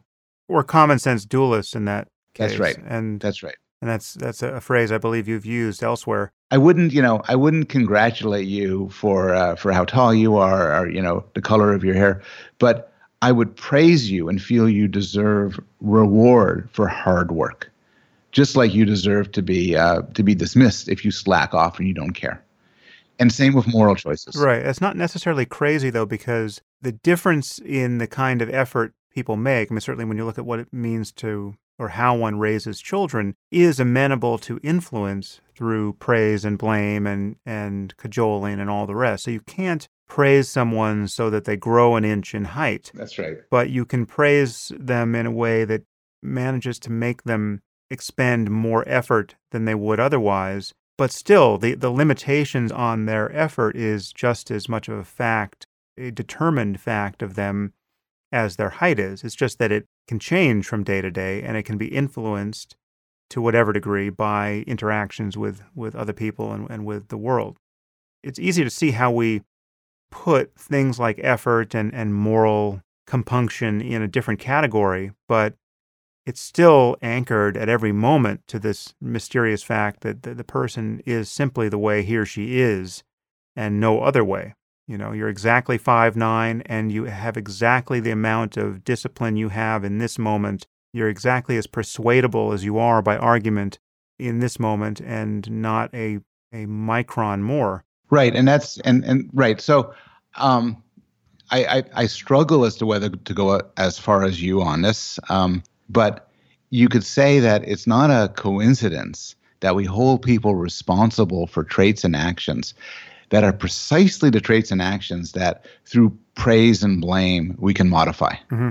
Yeah. And um and and and so in some way, uh, it, we we a lot of our our assumptions about choice and about what's out of uh, causal control, what's in a person's hands, is shaped by the sort of social utility of imagining that it's so. I mean, part of what you're saying a little bit brings us back to the question of empathy and even understanding, even cognitive empathy for um, for others, particularly others who do things you think are terrible. Like a lot of people think it was terrible for people to vote for Trump, or just about everybody, for instance, thinks it was terrible for uh, the the 9/11 terrorists to kill thousands of people. And so there's a temptation to say, well, we should figure out what's going on with these people. Good or bad, you just want to understand what's going on. It'll help you deal with them, help you uh, uh, cope with them, help you plan for them in the future. But there's an objection which never struck me as entirely crazy. And the objection is if you really understand them very well, you will realize that if you were in their situation, if you were raised in their society with their beliefs, with their practices, you would do the same thing. How could it be otherwise? And then if you understand that, it's harder to hate them. And sometimes people want to be able to hate other people. And I think you made similar claims with regard to determinism, that determinism blocks hatred. And I think cognitive empathy can drive a, a, sort of deterministic intuition that has the same consequences. Yeah, yeah, that's really interesting. That is one of the consequences of taking determinism seriously for me. But it, it's important to be clear that it, it blocks hatred or it erodes the any kind of rational basis for hatred, but it doesn't block other motivating negative emotions. It doesn't block fear. You know, I, I can be terrified of a tornado without hating it the way I would hate an evil person who I was convinced was the the true author of his evil, right? So what cutting through the illusion of free will does is it turns the the evil person into a tornado, but I can still be just as motivated to avoid or otherwise preempt the actions of a destructive force of nature without attributing free will to it. If I remember right, you also say it doesn't block love. Right. And and and I want to push back on this. Like here, here's the way I'm thinking, which is that um, I don't know if my friend murdered my children, I I would hate him. But if I was truly to grasp determinism, I'd realize that that's just the way things went, and I wouldn't hate. But then again, if my friend did something wonderful for me, uh, surprised me with a party, or or stood by my side at a difficult time, um, right now I'd feel gratitude, maybe love. But if I was a true determin- determinist, wouldn't that go too? So, love, in my view, doesn't. This actually brings us back to these ideal states of, of consciousness as advertised by Buddhist meditators. So, love in the form of loving kindness need not be taken in, in my view, by the illusion of free will, because it's not predicated on assigning ultimate agency to the, the one you love in the way that hatred is, is predicated on assigning blame to the, to the one you hate with loving kindness, you, you really just you want that person to be happy. You want them to be relieved of suffering. You want their hopes and dreams and aspirations realized. You just you want you want to see that smile on their face because you know it correlates with a state of consciousness that you want for them. Okay, yeah, okay. It doesn't matter if you understand that all of that's determined. Determinism doesn't erase the difference between misery and and bliss, right? And and what you want for your both for yourself and for others is more of the bliss and less of the misery. So I see the distinction, but then you would agree with me that determinism would block gratitude, for instance. It wouldn't block the gratitude I feel for the good thing being done. If I'm in, in a car accident and the car is catching fire and people pull over and pull me out of the car, given that I really don't want to be burned alive in my own car and I want to live a long, happy life thereafter, I have a huge preference for these people successfully getting me out of the car. And I'm hugely grateful for the fact that they succeeded, right? But if you then tell me, well, all of that was determined by their genes and their environment and their upbringing, and these people really couldn't do otherwise. It wasn't a matter of conscious thought even. And if when you talk to them, they'll say, "Yeah, I don't know why I did that. I just." You know, just found myself pulling over and pulling your door open, and I've never done anything like that in my life, so I really can't take credit for it. Even if introspectively they were disavowing any agency, my gratitude for the outcome is still huge. In that sense, I still think gratitude shows up, and I, and I think expressing gratitude would be just as natural, even if you were fully disillusioned to free will as it's really it's, it's almost related to the the raping Dolores koan. Even if you know that there's there's no there there, you are your intuitions are so successfully played upon by the circumstance. We read agency into other people so effortlessly that it's always a, a kind of a second moment of philosophizing to take it out again. But I think you can be grateful for the result without imagining that the person has any real deep responsibility for being the way they were. It's obvious if you just pay attention to to how you are in any moment and map that onto somebody else. How can you take responsibility that you are not radically different than you are? It is a given fact. You are no more responsible for any of these these things kind of at the micro moment level than you are for the fact that you were born in the first place. I'm convinced by this that some aspect of gratitude is saved, but some isn't. So if you give me a wonderful birthday gift, I could feel grateful because I'm happy to be in possession of that gift. I'm I feel good that this event has ensued. But but gratitude in a deeper sense is I'm gratitude towards you. But see, the object, the focus of your gratitude is not so much that I could have done otherwise, right? I could have not given you a gift and yet decided to give you a gift. You are the connection between us is not merely that choice point, which, you know, let's say that was determined since the time of the Big Bang. Mm-hmm. The fact that I spent the time to give you this gift means that I actually am thinking about you and I like you and I, I took time out of my day to shop for it. That was one of my priorities. For whatever reason, you and I are connected in that way. It correlates with a a conscious state on my Okay, side that you that you find that you understand to be valuable. And when you map it back onto you to you, when you when you think of what would I have to feel for a person to have done likewise, well, I would have to feel like that person was a real priority for me. The connection is is built up across that, you know, mirroring, which is it seems to me does actually float free of any notion of what is the ultimate cause of any of this. No, I like that. Um, I, I, I've wrote an Atlantic article a little while ago about the notion of choice and and and how could we talk coherently about choice? Because we have to talk coherently about choice. There's a world of difference between you giving me a gift because you thought well of me versus somebody held a gun to your head. Mm. And law and philosophy and common sense has to observe that difference. But you're right in saying the difference surely can't be cashed out. In one case, you could have done otherwise. In other case, you couldn't have. Rather, I think the way to think about it is there's different psychological processes involved, and um, and and then it makes sense. Then, regardless of whether or not one's a determinist, um, you could be grateful to a person for giving you a gift if what led to the giving of the gift was the right set of psychological processes, warm feelings, some interest, and so on. And so, so yeah, no, I'm I'm I'm persuaded that in that way, gratitude can be consistent with determinism. Yeah, well, and you are persuaded through no free will of your own, I might add. Oh, free will humor never gets stale.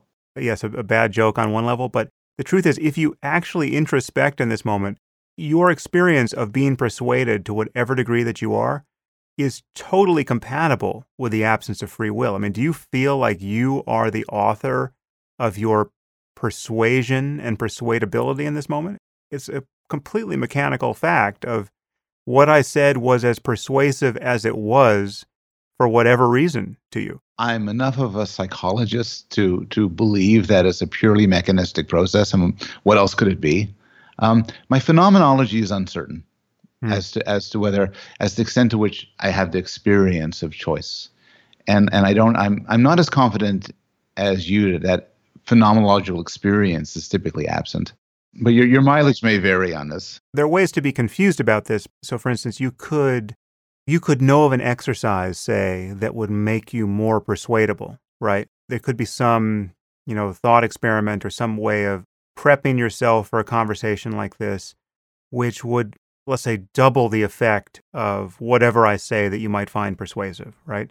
And you could have thought of that 30 seconds ago and seemingly through the exercise of your own agency said, "Well, I'm going to I'm going to do this thing which is going to give me a doubly open mind right now." And now now what Sam is saying, "Oh, I actually that's starting to make more sense than it did last time around." But again, let's say all that's true. Let's say you know of such a trick and you can open your mind more than you is usually opened and you decide to do it now.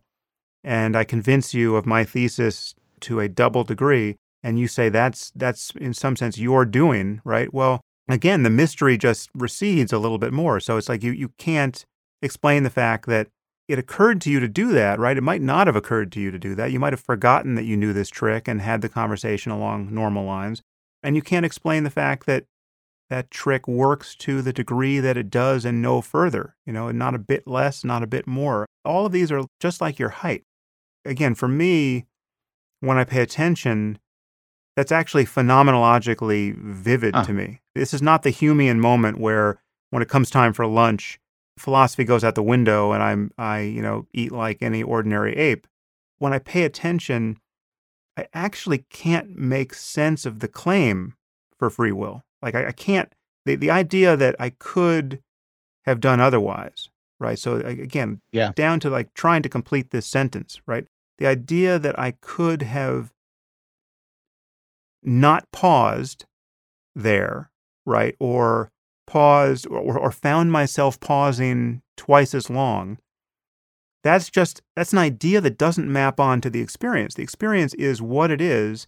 And again, it's like the experience of just more and more height, right? It's just, yep, yeah. I'm five nine, I'm five nine, I'm five nine again, and here I got to the end of the sentence. You know, I agree with that. There's there's a wonderful passage at the beginning of Ian McEwan's book Atonement, hmm. um, which I cite in my my first book, Descartes' Baby, my first trade book.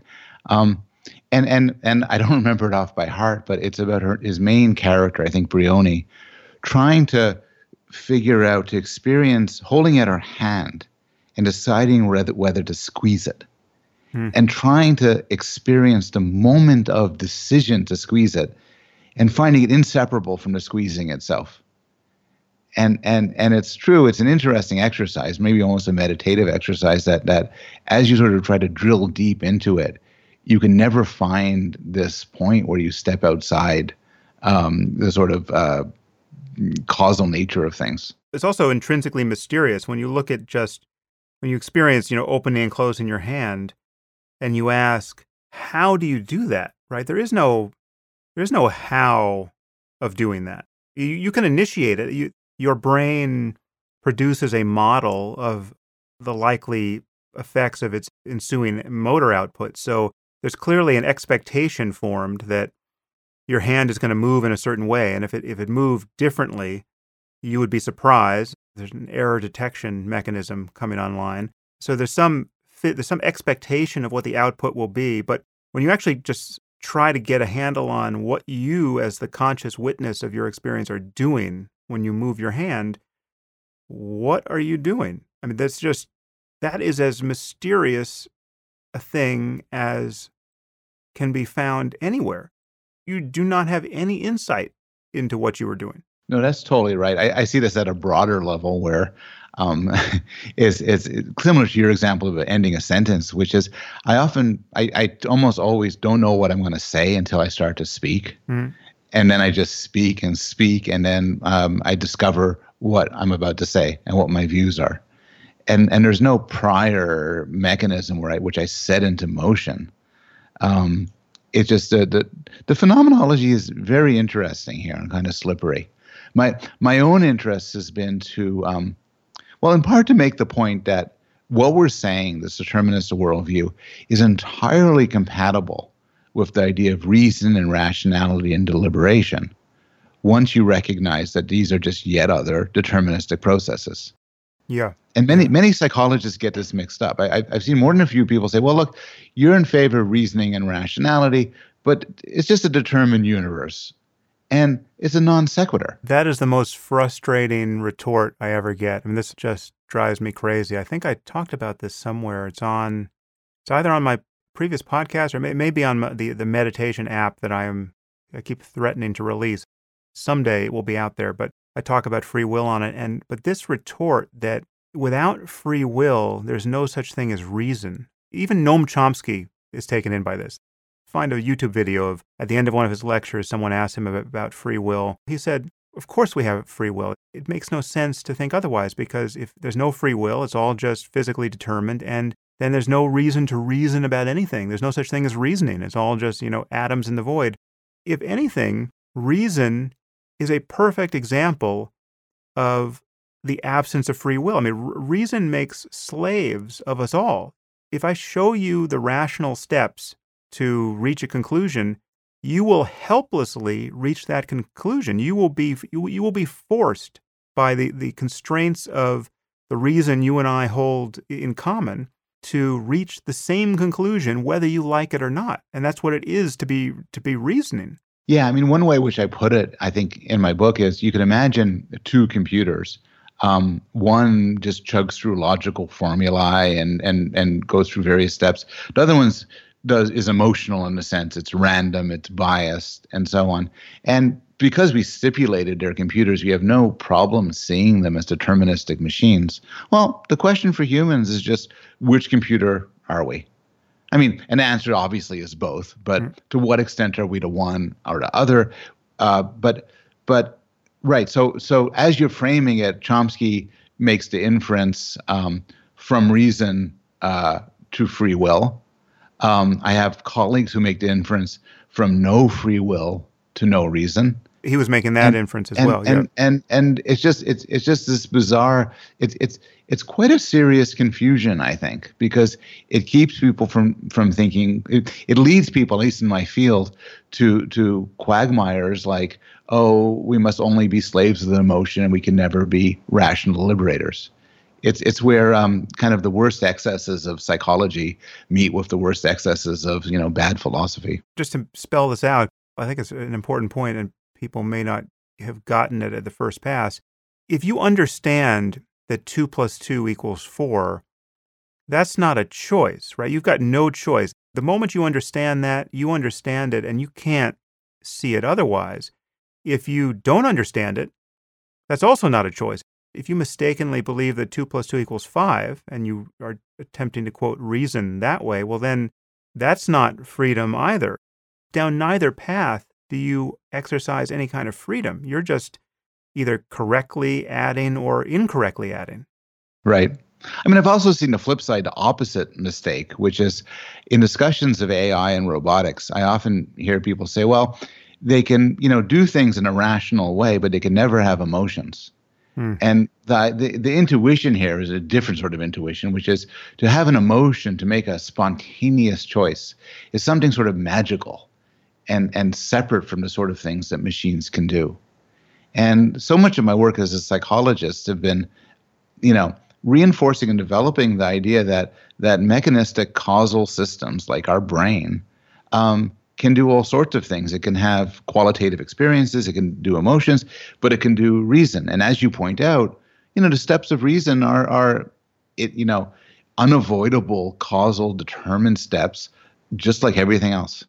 Especially reason from a subjective point of view, the fact that you're conforming to some principles that you didn't just make up is what it feels like to be moving stepwise toward a conclusion that is valid. Right. There are experiences you have where you do sort of feel like there are no constraints, right? Let's say you're you're an abstract painter and you're not even you're not even trying to represent what's in front of you. You're just you're just moving paint on the canvas. Well, then I, I can see how people feel like, well, you know, this is me. I'm doing everything. There's no this is just pure creativity. But to have your mind changed by a process of reasoning, to have an insight, you know, forced upon you by steps where you didn't you didn't know where you were going to wind up that is as coercive as thinking ever gets. And the idea that that somehow that's the litmus test for freedom of will the ability to do that is kind of a rather thrilling instance of not following the plot. No i agree. I mean another way to put it is i turn my head and i see my coffee cup and i say well there's my coffee cup. And that seems like the most determined thing in the world. Often reasoning is just like that yeah. You know, you you you tell me I had one, then I had another, and I say, well, that's two, and it does it does not feel spontaneous or creative. Phenomenologically, it feels there's a feeling that just follows, and so so there's no argument there. So there's another area I want to get to with you. I'm now aware that we've been talking for nearly two hours. So to the limits of your patience, I'd like you to explore with me a bunch of related issues here we can talk about it through the lens of politics and the recent election, but there's much more here. There's just there's the the problem of persuading other people and the, the obvious limits to persuading people politically, morally, in really any way that matters. And then we have all of these features of our lives now that make persuasion both so important and and so fraught. So we have the you know social media, which on any given day, I either think it's destroying the world or it's essential to it on some level, or fake news, which is yeah. obviously related to the rise of social media. There's some some stories in the news of late that I wanted to get your reaction to. So, and this does actually relate to empathy, pretty directly. Here's well, one moment that ties all of this together. So I don't know if you've been watching this with the same morbid curiosity I have, but but Romney's hmm. return to the fold and his seeming efforts to ingratiate himself enough so as to possibly be Trump's Secretary of State. I look at this, and uh, obviously Romney is in good or, or bad company. You've got people like Ted Cruz and Marco Rubio, all of, all of these people early on in the campaign said in the starkest possible terms that Trump could not be president. He was either on Rubio's account unfit to be given the nuclear codes. Cruz called him a pathological liar, and, and Romney probably went further than anyone, and, and he was certainly earlier than anyone in saying that he was a con man and a fraud and and referenced Trump University with all the, the moral opprobrium appropriate to that. And now you see these guys turn. I mean, I find this so sickening, and I feel like my my own empathic or you know merely emotional circuits are being played upon to an inappropriate degree. When I look at these guys, they disgust me. You know, I'm taken in by the illusion of free will here, right? Right, but it, it's just it's like this is exactly who I would never want to be, right? Someone who is just in the most fawning way attempting to ingratiate himself to mere power, power which he appropriately recognized early on was going to be wielded by by someone who didn't at all deserve it, right? And there's no exculpatory story about why they had this change of heart. It's not like Romney can say, "Well, listen, I got to know Trump better. I had a long conversation with him, and he actually proved to me that he's incredibly well informed about the world and that his campaign didn't at all represent who the man is." Even just speaking those sentences would make some process of reforming his views about Trump understandable and, and therefore morally acceptable. But what seems to have happened here is just a purely opportunistic or fear driven acquiescence to power. And I just find it sickening. Now, the way this ties back to social media is so I was on Twitter last night. There's a New Yorker article entitled something like you know the, the humiliation of Mitt Romney, and I tweeted it out, and in the spirit of condemning him, I tweeted something like you know hopefully he's wearing his magic underpants. So it's a dig against Mormons, which given my job description is entirely fair. but I, I happened to look at my at mentions after I tweeted it, which I don't always do. In the New Yorker article, there were two interpretations of what Romney's doing, and one was the one I just gave, hence the notion of his humiliation. But the other was that actually this was not an abject and opportunistic cozying up to power. This was actually a heroic act of self sacrifice. He recognizes that because of how incompetent Trump is, and because of the incompetence he's surrounding himself with, Romney decided that you know he's a, he he would actually be doing the country a lot of good by getting into a position of power. He wants to be in a position to do some good because he actually is a reasonably competent person. The person on Twitter said, "Well, wouldn't wouldn't it be better to actually have the charitable interpretation here?" And I was just immediately embarrassed to have sent that tweet, and I just said, "Absolutely." I deleted the tweet. I promoted the, this person's criticism of my tweet. In that case, social media and I, I really think Twitter is just the worst of the worst of social media, was functioning for me as a morally clarifying machine. So, anyway, I open that to you. You've got Trump, you've got Romney, you've got social media. You have anything you want to say about our current moment? Wow, there's a lot there. So, so first, um, it's always reassuring to see that your rejection of free will uh, leaves you still leaves you fully capable of moral moral disapproval of the strongest level. Yeah. Um, second, it's even worse than you put it because it's not only true that all of these people said terrible things about Trump. Trump said terrible things about all of these people. He hmm. uh, he he uh, uh, belittled the looks of Ted Cruz's wife. He associated Ted Cruz's father with the murder of JFK. Um, yeah. He, um, in response to Romney's criticism, he made a crude reference to Romney being on his knees in front of him uh, when he begged for money. I mean, you know, so I I honestly don't. I I I, I like your charitable interpretation. Um, I am, which would apply to Mitt Romney, but I I am cynical enough about politicians, and I've seen this so often um, that um, I think a useful baseline default is just to assume that people don't mean what they say in that realm, hmm. and that and that there, there's there's a high level of personal ambition and power. But I don't understand how the ambition take the case of Romney. I mean, Romney is a, by any objective measure, a very successful person. He's he's a wealthy person. He doesn't need the job in any sense, and I would think he would purely for egocentric reasons. I would think he would more want to preserve his dignity, his sense of himself, his sense of his having been right the first time, and rather than just simply have the job of being Secretary of State.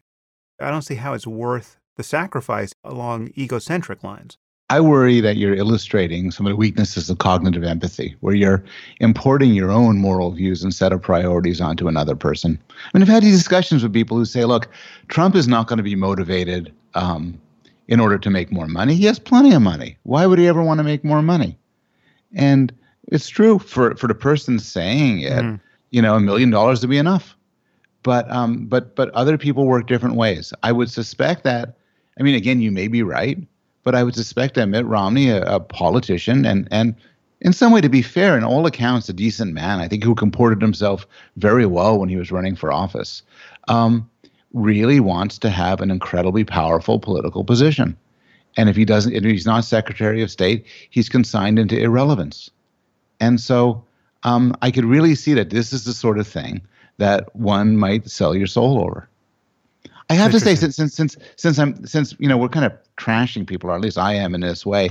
Um, I have to say, in the whole miserable 2016 election season, some people acquitted themselves very well, and I'm thinking particularly of conservative uh, pundits and intellectuals, yeah. like Jonah Goldberg and Bill Kristol, yeah, who yeah. um who recognize they, they, they in all regards behave like people of principle where they have conservative principles they they recognize trump accorded with none of them and they broke with the republican party and with a lot of their twitter followers and friends and fans to point out what a a narcissistic buffoon trump was. And they've and many and, they, and they, they've paid a price. And so so it, it, it it's a sort of it, of, of all the awfulness it has demonstrated that people can um, show integrity in certain ways, and it's, it's been a good sign. I got to say, as somebody who me who's who's developed much of his career arguing that people are basically rational and we have rational powers and rational capacities and we are ultimately creatures of reason. This this has been a rough election season. This yeah. has been this has been, you know, for somebody saying how smart people basically are and fundamentally good and fundamentally uh, reasonable. Um, this is as close to falsification that I've ever experienced. But I'll make one point, which which actually comes out in some extent as a response to people I respect a lot, like Jon Haidt, who who point out our political weirdnesses as examples of our fundamental irrationality. And the point I want to make is we're at our very worst when it comes to national politics if you want to see people being outrageously stupid, check here. Mm. Because for several reasons. One is because um, the the consequences of your action, your vote, your the, the the poster you're holding up, the thing you post on Facebook, is in an objective sense infinitesimally small. Um, if, if, if I, you know, if I go around, I tell a pollster that Obama was born in Kenya and I shout that at a meeting and everything, it doesn't matter all it is, all its function is, is signaling to other people my affiliation. It could be virtue signaling, it could be group signaling.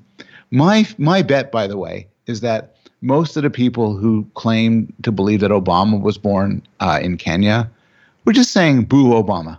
You heard about Pizzagate, right? I actually have not heard about Pizzagate. I talked about this on a on my last podcast, based on the WikiLeaks John Podesta email dump, mm-hmm. there was a mention of a pizza parlor in D.C. that these people frequented, and one of these fake news stories said that John Podesta and Hillary Clinton are running a child sexual slavery ring out of this pizza parlor, right? That sounds plausible enough. Go on. That's plausible enough that people actually believe it to the point where they have made endless death threats on the owners and employees of this pizza parlor, right? And, and put photos of their kids online. And it's just been a nightmare for the people who work there. Now, I got to think that someone who is actually talking about Pizzagate and going so far as to make death threats, this is not just boo Hillary. This is yeah. this kind of conspiracy thinking it just reaches so far. I mean, I know people who've been completely absorbed by the you know 9/11 truth conspiracy thinking, right? So where they they'll spend all of their disposable time online getting deeper and deeper into this into the minutia there. They're not just still saying, you know, at, at a removal of 15 years, boo Bush and boo Cheney. They think this is true on some level. So I agree. There's going to be a minority of people who, honest to God, believe in all manner of conspiracy theories. And they believe it as, as, as much as they believe that they live in a house down the road, and much as they, they believe basic facts about the world. I just think that that's a minority, and there's a bit of evidence supporting this. So, so another study, uh, there was a poll done at, and this is before Donald Trump ran for president, um, where they asked people, "Do you think Donald Trump was born in the United States?" And a big chunk said no. And I think they were just saying, boo Trump. I mean, there are polls where they ask people, do you think Ted Cruz is a Zodiac killer? Hmm. And an alarmingly high percentage of people say yes, even though it seems implausible. You don't think they're just goofing on the on the question there? So that's the thing. So I think that there that there's um, there's a blurring of the line between on the one hand, kind of believing it, on the other hand, sort of saying, let's just say this because it sounds good, hmm. and goofing on the question. Somebody who goes to the trouble of, I don't know, putting a bomb at the pizza place or some threat probably is is is deranged. But I bet a lot of the people who put this on Facebook or tweet it, whatever, have kind of a, a um, an unclear relationship to the truth. That they, they're not necessarily believing this is a truth claim, as opposed to something that's fun to say that could be true. I'll give you an example. Actually, I'll give you um, an example that has to do with you.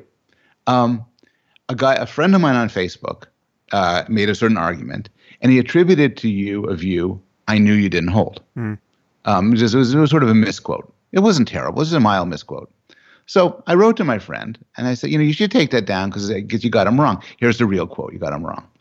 And my friend didn't say, oh, I screwed up he said something like, Yeah, but that's the kind of thing that atheists would say.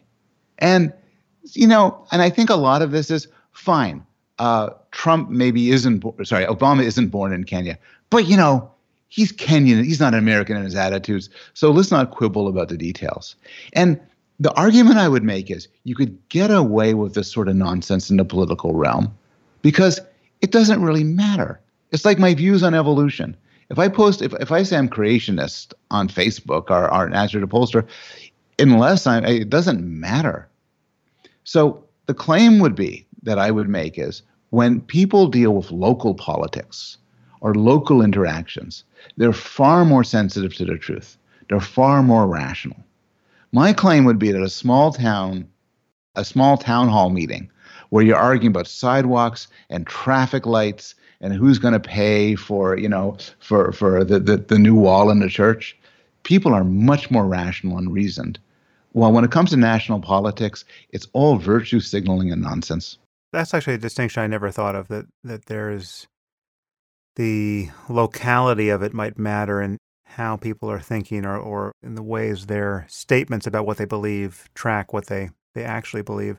I got to say the the the post truth aspect to this election has been the most disturbing for me. I mean, just just the fact that all of us is encapsulated by Trump himself. The fact that he lies to a degree that, but for bearing witness to it, I would have thought it was totally impossible. I mean, it's impossible to even parody how dishonest he is. And the fact that there's no consequence to that, that the people who were supporting him don't seem to care that he is speaking without any concern for the believability of what he's saying, right? He's contradicting himself, he's contradicting just terrestrial facts. He's you brought up Frankfurt. He is actually doing exactly what Frankfurt described, you know, technically as bullshitting. The difference between bullshit and lying is that when you're lying, you actually have to keep the truth in view so as to, to successfully lie. You have to be you have to be anticipating the logical expectations of your audience and inserting your lie in the space provided in a way that fits with the rest of what you and your audience understand to be factual. That, I mean, that's the only way you get away with a lie. If you're bullshitting, you just, you're just completely unaware of what the truth is and or what the expectations of your audience are and you just say whatever you want to say regardless of whether it it survives any kind of reality testing and that's why and there's a great line in, in frankfurt's essay that the bullshitter is a greater enemy of the truth than the liar is for that for that very reason. He's just he's not even assuming the cognitive overhead necessary to be aware that the truth exists or that anyone has an expectation that your utterances would conform to it. And that's what i found so shocking about trump. He's just he is every inch of him is a bullshitter. Not only did he not pay a penalty for this you could argue that he won because of it. And there's something there was something so nihilistic about the way in which people would revel in his dishonesty. And people revel in the fact that the New York Times, with its errors, is now more, more or less interchangeable with a website that gets invented by some maniac who's just making up fake news stories and people just have lost any ability to discriminate. So like Breitbart is just as good as the, the Washington Post because the Washington Post has made a mistake. Who can judge whether you know one is a more reputable enterprise? You know, I think that the effects of this are really far-reaching for us and, and are, are more significant than the ascendancy of Trump. I agree. I think we've had politicians before who were indifferent to the truth, but never to the extent of Trump. And the problem is he won.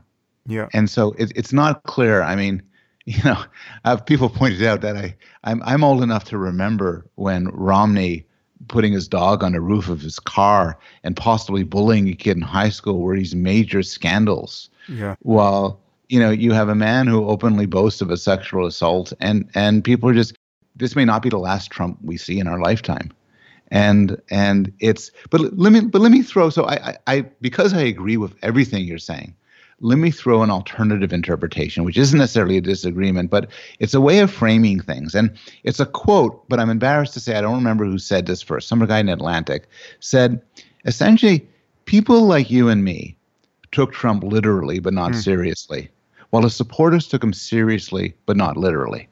He'd make a claim, I'm going to build this wall, and we get all agitated and say, oh, can you afford it? Where that doesn't make any sense. It's the wrong size. Well, his supporters listened to him and said, and basically what he's saying is, I care about border security. And this is like a first foray into thinking about it. And that just about everything Trump says shouldn't be taken as based on its truth value, as if you were talking to a normal person or even a normal mm. politician, but rather as some sort of expression of value. It's it's as if I it's as if I said to, to my to my friend, "Oh, I would die for you." Well, maybe I wouldn't die for them, it's a nice thing to say. And and if you I, the only way I can make sense of, of the many people who supported Trump and continue to support him is they don't actually care about the truth values utterances as opposed to the sort of the spirit behind them. It's a cute quote, the seriously but not literally and literally but not seriously, but try to map it on to reality. So what does it mean to have taken him seriously but not literally when he excoriated you know, Goldman Sachs and Hillary's alliances there, and now has just hired a bunch of Goldman Sachs people into his cabinet, right? Where will the people who took him seriously but not literally start to be offended by his choices to not honor the things he literally said he would do during the campaign? You could imagine him reversing right. everything. I don't know. I don't know that he will. I mean, I, I certainly hope he reverses most of his things. He could turn out to be a great president if he did. But I mean, just imagine if he had li- literally said he was going to bring those coal jobs back, right? Yes. But that was just that was just meant to be taken seriously, but not literally. What he's really going to do is argue that we just need more solar panels, right? And he's going Yeah. to be as environmentally correct as any Democrat. At some point, you have to admit that the people who were taking him seriously were really only taking him seriously because they were taking some measure of what he was promising literally. Yeah, I mean, as somebody who who uh, disagrees with just about everything Trump has proposed, um, it's the only thing that reassures me about Trump is well, two things. One thing is he has absolutely no principles. There's nothing he seems to care about at all. Um, and the second thing is he never keeps his promises. Hmm.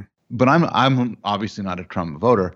I actually don't know how Trump voters are going to come to deal with the sort of the blatant hypocrisy that you just pointed out or the indifference. It it may be that there's some things he will have to um, he will have to abide by. Maybe some degree of anti-immigration policy. He's still doing speech acts that are sort of encouraging his base, like uh, you know, people who burn American flags should lose their citizenship, Right. which seem to be you know carefully you know for the the, the tweet perfectly orchestrated to enrage you, me, and the New York Times, and to please everybody else. Let me ask you something. Um, I've, I've, I've, like a lot of people, I've tried to make sense of basically why did Trump win? And there's one explanation I've heard so many times, but I haven't heard much data, which is that a lot of Trump supporters were rebelling against what they saw of as ridicule by liberal elites. Um, Hillary Clinton's comment about deplorables is the big example, but the fact that that so many people in America have been called racist and sexist and so on and ignorant, and that the Trump vote was an fu to the to the sort of people who read the New Yorker, you know, and and and and live in places like uh, Cambridge and New Haven. I've commented on this before on the podcast. I think there were several things that, had any one of which been different, would have sunk Trump, but they were all had the way they had to be in order to get him to win. So, I I mean, I think one issue was the email server scandal. You know, the Clintons' choice to keep her email on the private server and her total inability to justify or sufficiently apologize for that. When I saw the reasons why people were just failing to make any kind of distinction between Trump and Clinton in, in moral terms, that piece alone was doing such heavy lifting. So whenever I would talk about Trump's lack of qualification, say, or or his dishonesty, people would immediately go to, well, Hillary is a criminal. Right. You are voting for someone who belongs in prison. There are people in prison for years for doing less than what Hillary has admitted to doing? End of analysis, right? The moral outrage I got directed at me on that point, it was unbelievable, right? And that was just one point, but it was just, it was a perfect inoculation against seeing Trump to be worse than Hillary in terms of his qualifications for office. I've always thought of that because you hear that a lot, and of course, Comey's uh, the treatment of the FBI at the time Yeah. maybe played an important role, maybe made the difference. Um, I, I've often wondered whether that is sort of a, again, to go back to Jon Haidt, whether the email server was really played a role in people voting against Clinton and for Trump, or rather it was the sort of polite way you could say it, which is if I made up my mind to vote for Trump, despite all of the accusations, all of the problems, and someone challenges it on me, Hmm. challenges me on this, I could say, well, Hillary Clinton may well have committed a felony. Right. And that's a plausible enough point. But I guess I wonder, and maybe the right polling could kind of parse this out, whether that's really made a difference as opposed to being a ready statement to justify a feeling you already had. That's possible. But there are just a few things like that that were so.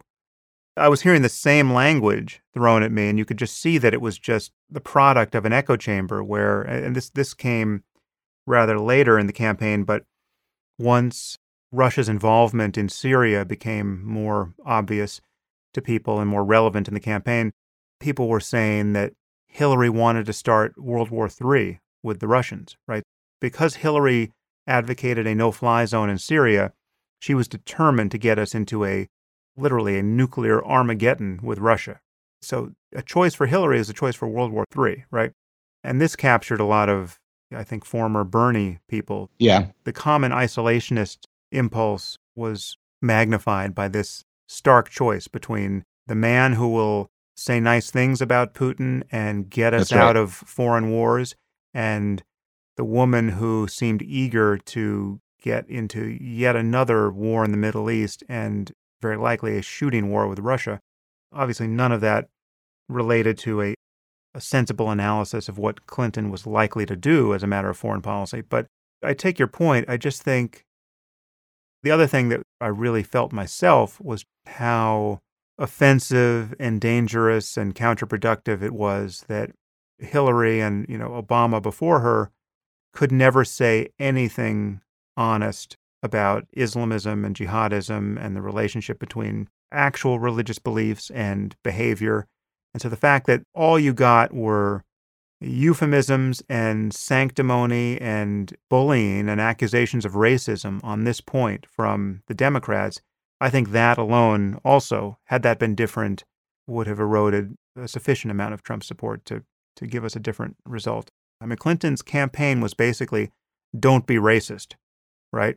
And that just doesn't cut it when you have people being slaughtered in the capitals of Europe, you know, every few months, and then it starts to happen here, and we're we have a presidential election. You you might be right. I mean, to some extent, you're seeing the election as we're all apt to do through the lens of what interests you the most, and and and and the theme of, of sort of terrorism and and global conflict is something which which you've done a lot of work on. I'm not sure that mattered that much to the voters. The exit polls don't seem to reflect that much of an interest, but I think what you're saying. No, but it actually does. I mean, the the exit polls I saw that the people who voted overwhelmingly for Trump were not the people who said the economy was their first concern. There were people who said terrorism was their first concern.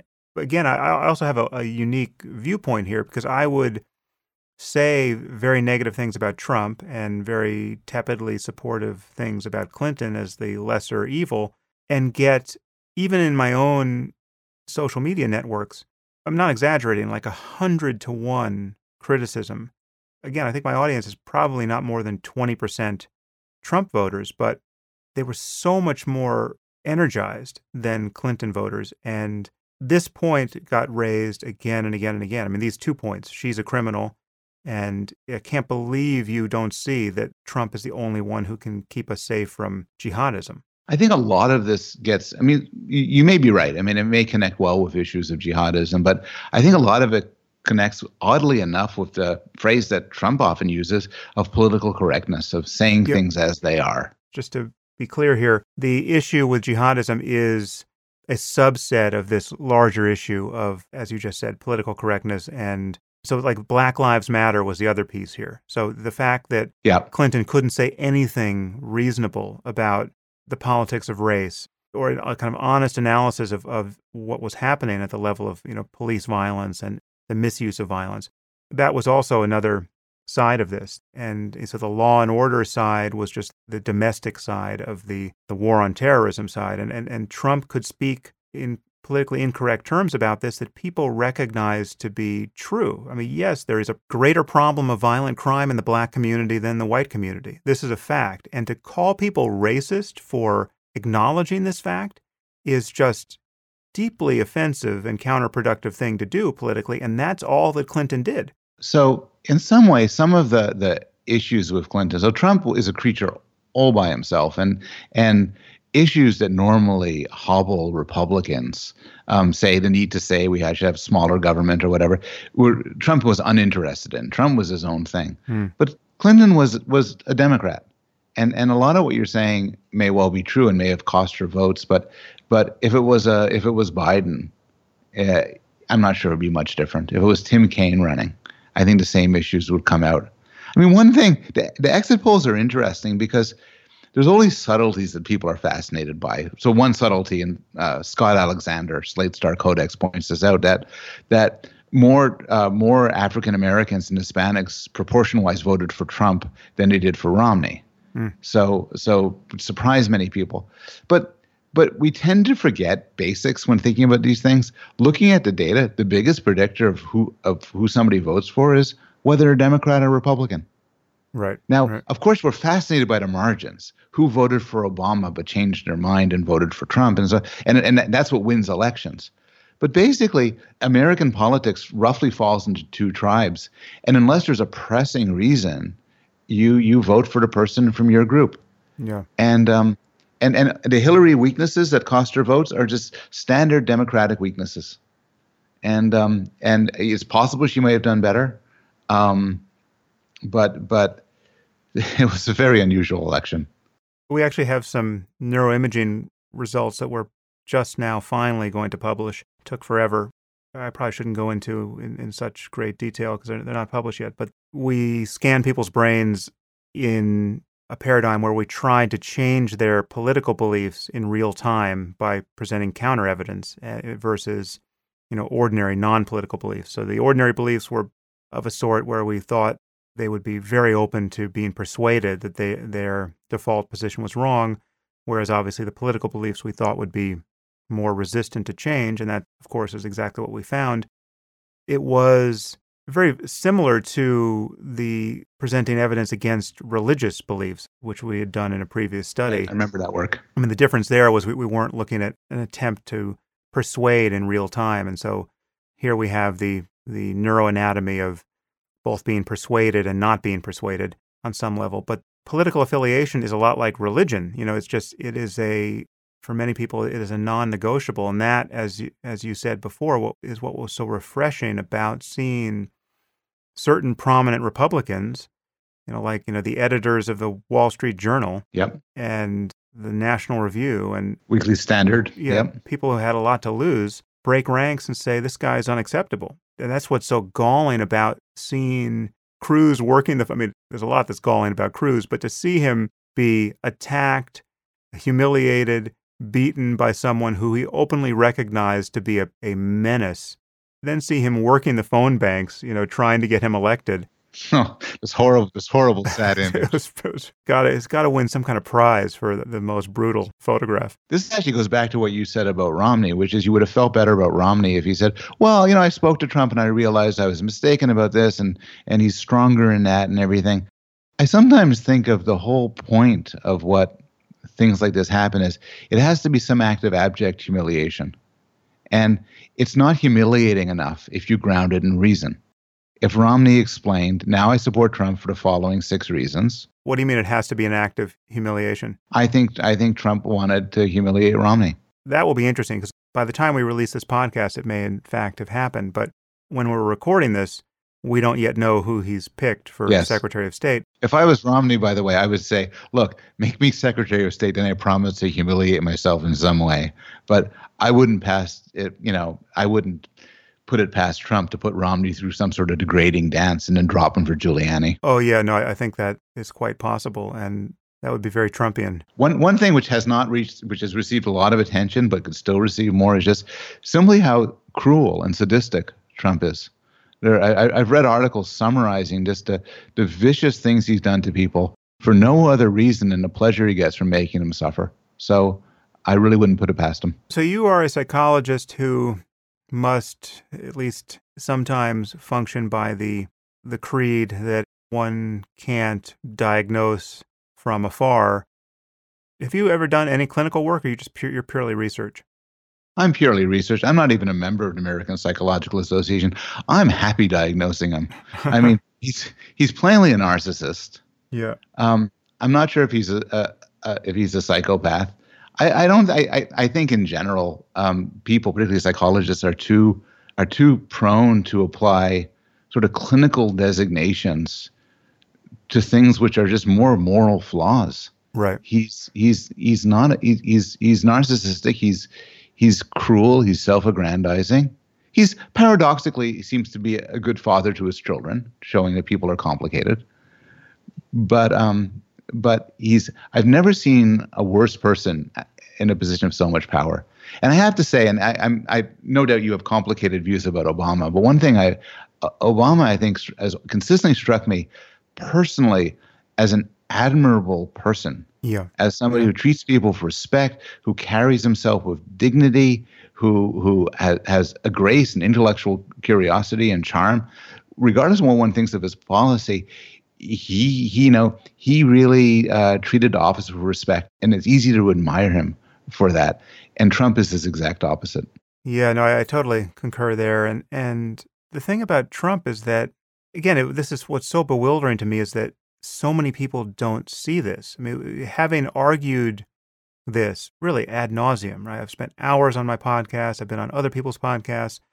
I've just run the guy down endlessly. And obviously, there are many people who think that this is purely a matter of my articulating my own political biases, right? And it just absolutely isn't.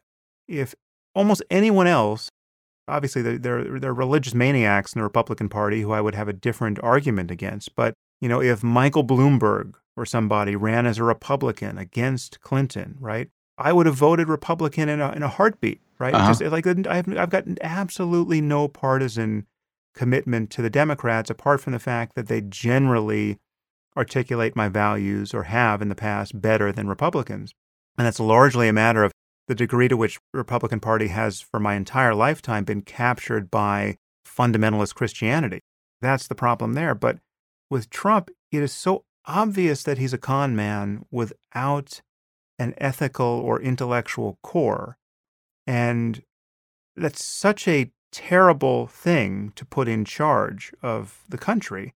Literally, he has said and done a hundred things at least that should have been disqualifying. But if you just take only one, if you take Trump University, right? Yes. Had you perpetrated Trump University, you know, that would be the end of your career, right? And for good reason.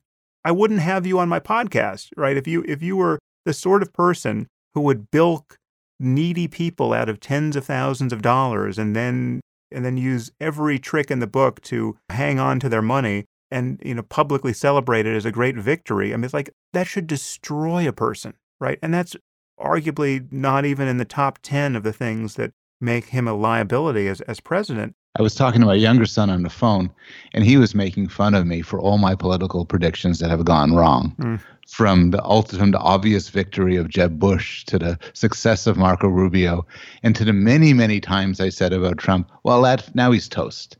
And I, I, remember the first time was when he mocked John McCain for being a prisoner for being a prisoner of war. Yeah. And I'm laughing as I say this because I mean, how did the military get behind him? Is he himself as much of a draft dodger as you can be, right?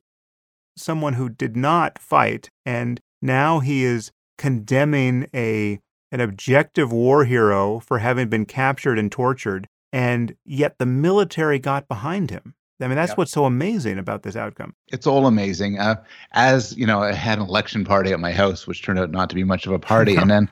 And uh, you know, following things on Twitter, and as things were going horribly, all of a sudden, somebody tweeted, "This is the the worst Black Mirror episode ever," Yeah, and, and and and and that's what I feel like I'm living in. Yeah, it does feel that way. Well, you and so you and I in our first podcast, I think, I think it was the first, probably a little more than a year ago, confidently expressed that we would never be talking about Trump again. Yes, It's good that we're not in that business. we'll continue to have conversations through his third and fourth terms.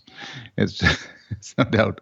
This is like one of those moments where you understand that we probably live in a multiverse with with parallel universes living out almost identical lifelines, but you know, I just did not think we were in the universe where Trump was going to be president. I was Yep. genuinely surprised. Yep. It really is like living in a dystopian science fiction movie, and and it's just the beginning. Hopefully, those who predict that he will be so unprincipled as to actually be a good president will be right. I think that's what we have to take refuge Yep. in.